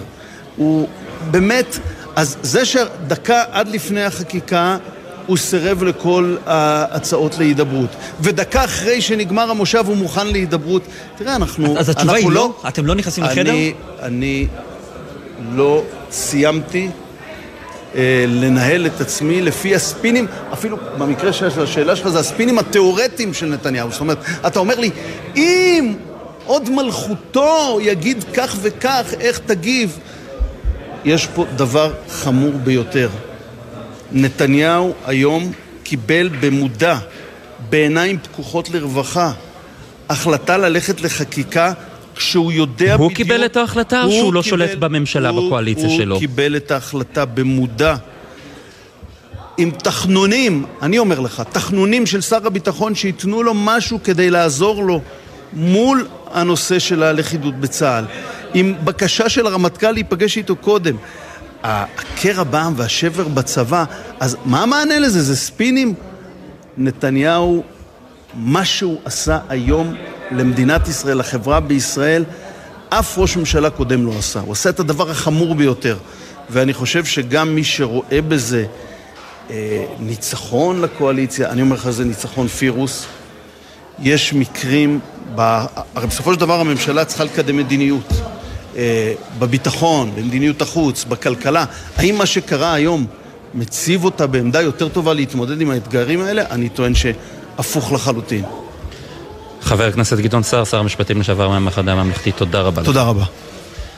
דורון קדוש, כתבנו לענייני צבא וביטחון, אנחנו עוברים אליך, שלום. כן, שלום ישראל. אז הנה יוצאים הדברים אה, מהפגישה של אה, הרמטכ"ל הרצי הלוי עם ראש הממשלה נתניהו, פגישה שהסתיימה ממש בדקות האחרונות. ושם הרמטכ"ל אומר בתוך החדר הסגור לראש הממשלה נתניהו שצריך להפסיק להתבטא נגד צה"ל ומשרתיו בסדיר ובמילואים, כשהוא אומר ההתבטאויות האלה פוגעות בכשירותו ובלכידותו של צה"ל, כשלמעשה הרמטכ"ל הלוי מכוון כאן לדברים שיוצאים מתוך מפלגתו של נתניהו עצמו, מתוך הקואליציה של נתניהו. למשל, אני מזכיר את הסרטון שהשר אה, מיקי זוהר מהליכוד שיתף שבו רואים טייסים שמפקירים בקרב אנשי יבשה, כל הדברים האלה פוגעים בלכידות של צה"ל והרמטכ"ל מבקש להתריע על כך באופן חמור ולהרים את הדגל האדום הזה באוזני ראש הממשלה. ועוד אמירה שהרמטכ"ל אומר לראש הממשלה נתניהו צה"ל יעשה מאמצים גדולים כדי לשמור על הכשירות והלכידות גם בעת הנוכחית זאת אומרת, הרמטכ"ל מבין שעכשיו, אחרי שהחקיקה עברה בקריאה כן. השנייה והשלישית, עלול להגיע פרץ גדול, והוא מבטיח לראש הממשלה לעשות כל מאמץ בעניין הזה. דורון קדוש, כתבנו לעין צבוע הביטחון, תודה רבה לך על הדיווח הזה. אנחנו עוברים אליי, חברת הכנסת קארין אלהרר מיש עתיד, שלום. ערב טוב ישראל, ערב טוב למאזינים. אתמול דיברנו בשעה הזו, ומתברר שהפסימיות שלך אז הייתה מוצדקת, אבל עכשיו השאלה היא לאן הולכים מכאן. אנחנו עכשיו סיימנו שיחה עם חבר הכנסת אה, גדעון סער מהמחנה הממלכתי, שסירב להגיד אם יש טעם בשיחות נוספות. אה, נתניהו הוצאו לו אה, פשרות. ביומיים האחרונים הציעו לו שתי פשרות, שלפיד אפילו תמך בהן. למען אחדות העם וכדי למנוע מצב שבאמת אנחנו הולכים לקטסטרופה. אה, והוא עדיין סירב לדבר הזה כי הוא נסחט על ידי בן גביר, על ידי סמוטריץ', על ידי אה, אה, רוטמן, אה, ואתה יודע, זה יום עצוב. זה יום של חורבן בעיניי. זה המשבר הכי גדול שהתמודדנו איתו. תראה מה קורה בצבא. יש מעבר לכל הטייסים, שחתמו על מכתבים ויחידות מיוחדות. כן, אבל באים עכשיו אנשי הקואליציה, אומרים, איזה קווים אדומים הצבא. את לא חושבת שזה קו אדום הצבא? אני חושבת שהקו האדום היה כשהיה ברור להם מה המצב. יש כאלה שלא רצו לראות, כמו נתניהו, שלא נפגש עם הרמטכ"ל עד אחרי ההצבעה, אבל לשר הביטחון היה ברור מה המצב. הרמטכ"ל שיקף לו את המצב. ועדיין, המקום הראשון שבו הוא יצא לשוטט מול חברי הכנסת של האופוזיציה כדי למצוא איזו הסתייגות הייתה בזמן ההצבעה. אבל חברת הכנסת... חברת הכנסת אלהרר, שחר גליק פה כתב תחום. אנחנו מנסים לשמוע תשובה אחת ברורה מכל אחד מגורמי האופוזיציה בזה אחר זה, ואף אחד לא מצליח להגיד לנו, האם אם עכשיו נתניהו אומר בואו נתכנס למשא ומתן, אתם נכנסים לחדר או לא? מה יש להיכנס פה למשא ומתן? אז התשובה היא לא? הוא מסוגל לעמוד, הוא מסוגל לעמוד בהתחייבות כלשהי? אז אתם לא תיכנסו? לנו, תקשיב, גם שהתחייב לנו הוועדה למינוי שופטים, הוא לא עמד בהבטחה שלו. גם כשהוא אמר, אני, הוא רצה פשרה היום, אבל לא נתנו לו. אז איזה מנדט יש לו לנהל פשרות? בתור מה? בתור ראש ממשלה שאין לו שום סיי? עם כל הכבוד, מה, מה, מה המנדט שלו? אז, הוא אז תמיד זהו. אמר, אני עם הידיים על ההגה. את, את לא. מאמינה שהוא רצה היום פשרה באמת שלו בנושא לו הזה? אני חושבת שהוא לא, הוא רצה פשרה, הוא כן רצה פשרה, אבל אתה יודע, הוא נסחט. אה, בן גביר אמר לו, אם אה, תהיה פשרה, לא תהיה ממשלה. אז יופי, ברכות לנתניהו. מה הייתה הפשרה שבאמת הוצעה לו שם. שגלנט הציע על השולחן? מה- מה- מה מה אתם ידעתם על הפשרה הזו? הוא אמר את זה בדקה האחרונה, הוא דיבר עם לפיד ועם גנץ, היה דבר מגוחך. אה, הוא רצה שלא נגיש עוד הסתייגויות, לפתוח עוד פעם בוועדה. באמת, פשוט מגוחך. מה הכוונה, שוב פעם, אני מנסה להבין את הפרטים האלה, מה הכוונה לא להגיש עוד פעם אה, עוד הסתייגויות, לפתוח שוב בוועדה, לא- מה, לעצור את ההצבעה היום? שלא- לא, הם לא רצו לעצור שום דבר. אני חייבת להגיד לך שכל ההידברות שהייתה תוך כדי מליאה הייתה פשוט מבזה. אין ספק שכל התהליך הזה נועד לקום. אין פרוצדורה שלא הייתה עקומה, אלימה, משונה וחסרת תקדים, גם כמו שהתנהג בוועדה אצל רוטמן וגם במליאה היום. זאת הייתה חרפה. ככה הם חוקקו חוק יסוד. פשוט חרפה. לא מספיק שמחוקקים חוק יסוד שפוגע באיזונים והבלמים, פוגע בשומרי הסף, פוגע ביכולת שלנו להיות דמוקרטיה תקינה. הם גם, ההתנהלות הפרוצדורלית היא פשוט מתחת לכל ביקורת. אבל שימי לב מה שקורה כאן, אנחנו עכשיו בעמדה הזו, נכון שיש אה, כמה אגפים בקואליציה, אבל אה, לפני אה, כמה דקות שוחחנו עם השרה אורית סטרוק. היא אומרת, יושב, לשבת, לדבר, לנצל את הזמן הזה לשבת לדבר, ומהצד אה, של אני- האופוזיציה, גם המחנה הממלכתי וגם מהצד שלך, אנחנו לא שומעים את הקריאה הזו. מה, תגיד לי, באיזה, למי להאמין? להאמין לאורית סטרוק שמדברת על אהבת אה, חינם ועל אחים, או על בן גביר שבעודנו מדברים מתראיין בערוץ 12 ואומר השלב הבא זה ועדה למינוי שופטים בחוק היועמ"שים. תגיד כן, לי, אבל- מי מדברים שם? אבל בתוך הקואליציה אנחנו יודעים הכבוד. שאין אה, תמימות דעים, למשל. שוחחנו עם אלמוג אה, כהן? חבר הכנסת, הוא אומר לא מעניין אותי הוועדה למינוי שופטים אפילו. בסדר, הבוס שלו קובע לו, כמו שסמוטריץ' קובע גם לאורית סטרוק, ולוין לא מתכוון לוותר על זה בכלל. הוא אמר את זה בקולו בשאילתה ששאלתי אותו בכנסת. הוא לא ייכנס לוועדה לבחירת שופטים עד שהוא לא ישנה את זה. אני אומרת לכם, הם אמנם ניצחו היום בקרב הקטן הזה, אבל במלחמה הם לא ינצחו. זה לא קרב קטן, אה, אה, חברת הכנסת דמוקרטיה. אלהרר, מה שקורה עכשיו. אנחנו לא מתכוונים לשבת בשקט, לעתור לבג"ץ. כל כלי שיש לנו להילחם בדבר הזה, נעשה אותו, ואני אומרת לך, ישראל תישאר דמוקרטיה.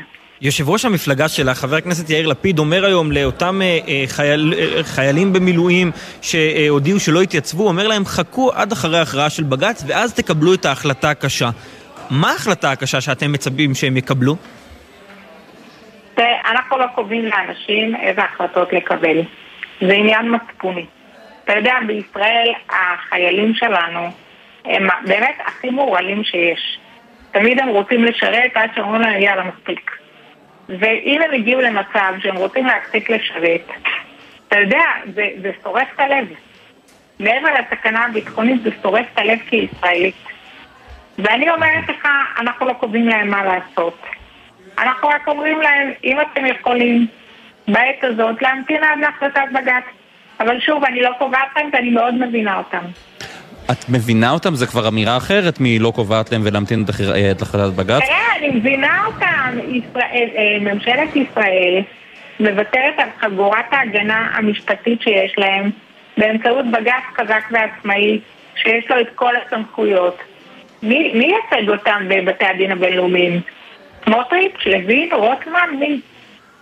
ומה יקרה מבחינת האופוזיציה, אם אנחנו נראה את המשך התקדמות החקיקה המשפטית, את אה, שינוי הרכב הוועדה לבחירת שופטים וצעדים נוספים? מה, מה, אל, אילו כלים עומדים ברשותכם? אין לכם יותר מדי. אז אני אומרת לך, אנחנו נשתמש בכל כלי שיש לנו, ואני מבטיחה לך, אני רואה מה קורה ברחובות. זה לא יעבור. חברת הכנסת קארין אלהרר מיש עתיד, תודה רבה לך על הדברים האלה. תודה רבה לכם, ערב טוב. כן, אנחנו שמענו כאן אה, דברים אה, ברורים, אה, ליתר דיוק שמענו דברים לא, לא ברורים. שתי שאלות, שתי שאלות שכולם מתחמקים. ביש עתיד, אחת מהן רק ביש עתיד, אחת מהן גם במחנה הממלכתי, תראה, מתחמקים. השאלה הראשונה שמתחמקים ממנה, היא שמענו קודם לגבי ההידברות.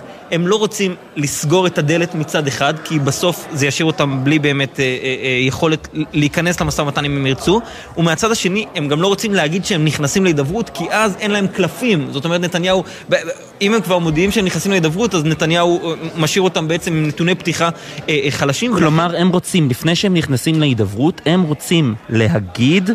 אנחנו נכנסים להידברות עם תנאים מוקדמים, ב... ואז יבואו בקואליציה יגידו, מה אתם שמים לנו תנאים מוקדמים, איזו מין הידברות זו? וגם זה לחכות קצת, זאת אומרת, אדם עדיין חם, האנשים עוד פה ברחובות חוסמים כבישים, הרגע הצביעו להם על הראש.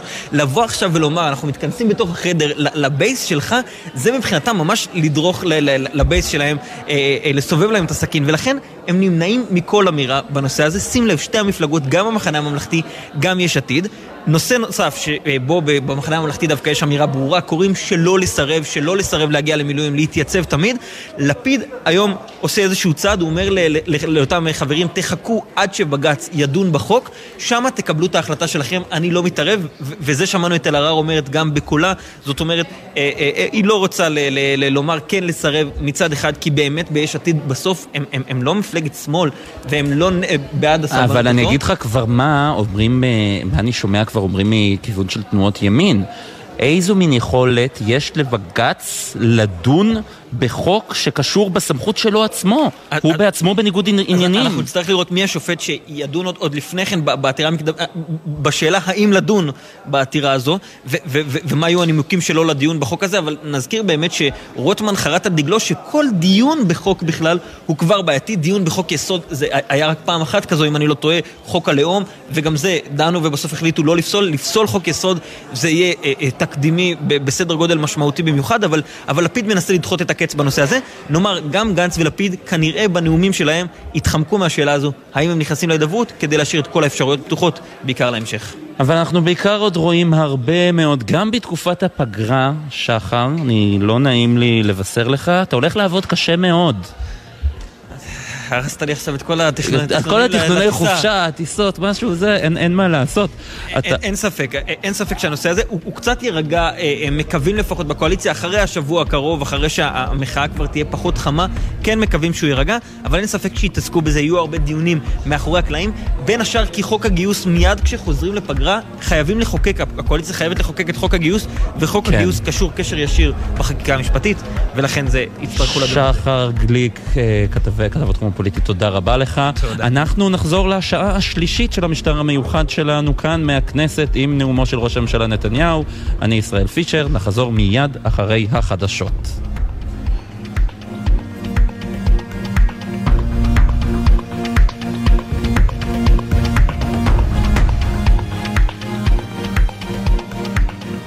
בחסות BYD, מותג הרכב החשמלי הכולל יישומון המאפשר לכם לאתר את הרכב בקלות בחנייה, להדליק מזגן מראש ועוד. כוכבית 4904, כפוף לתנאי החברה. נשמע, נשמע, סוף השבוע, של החיילים.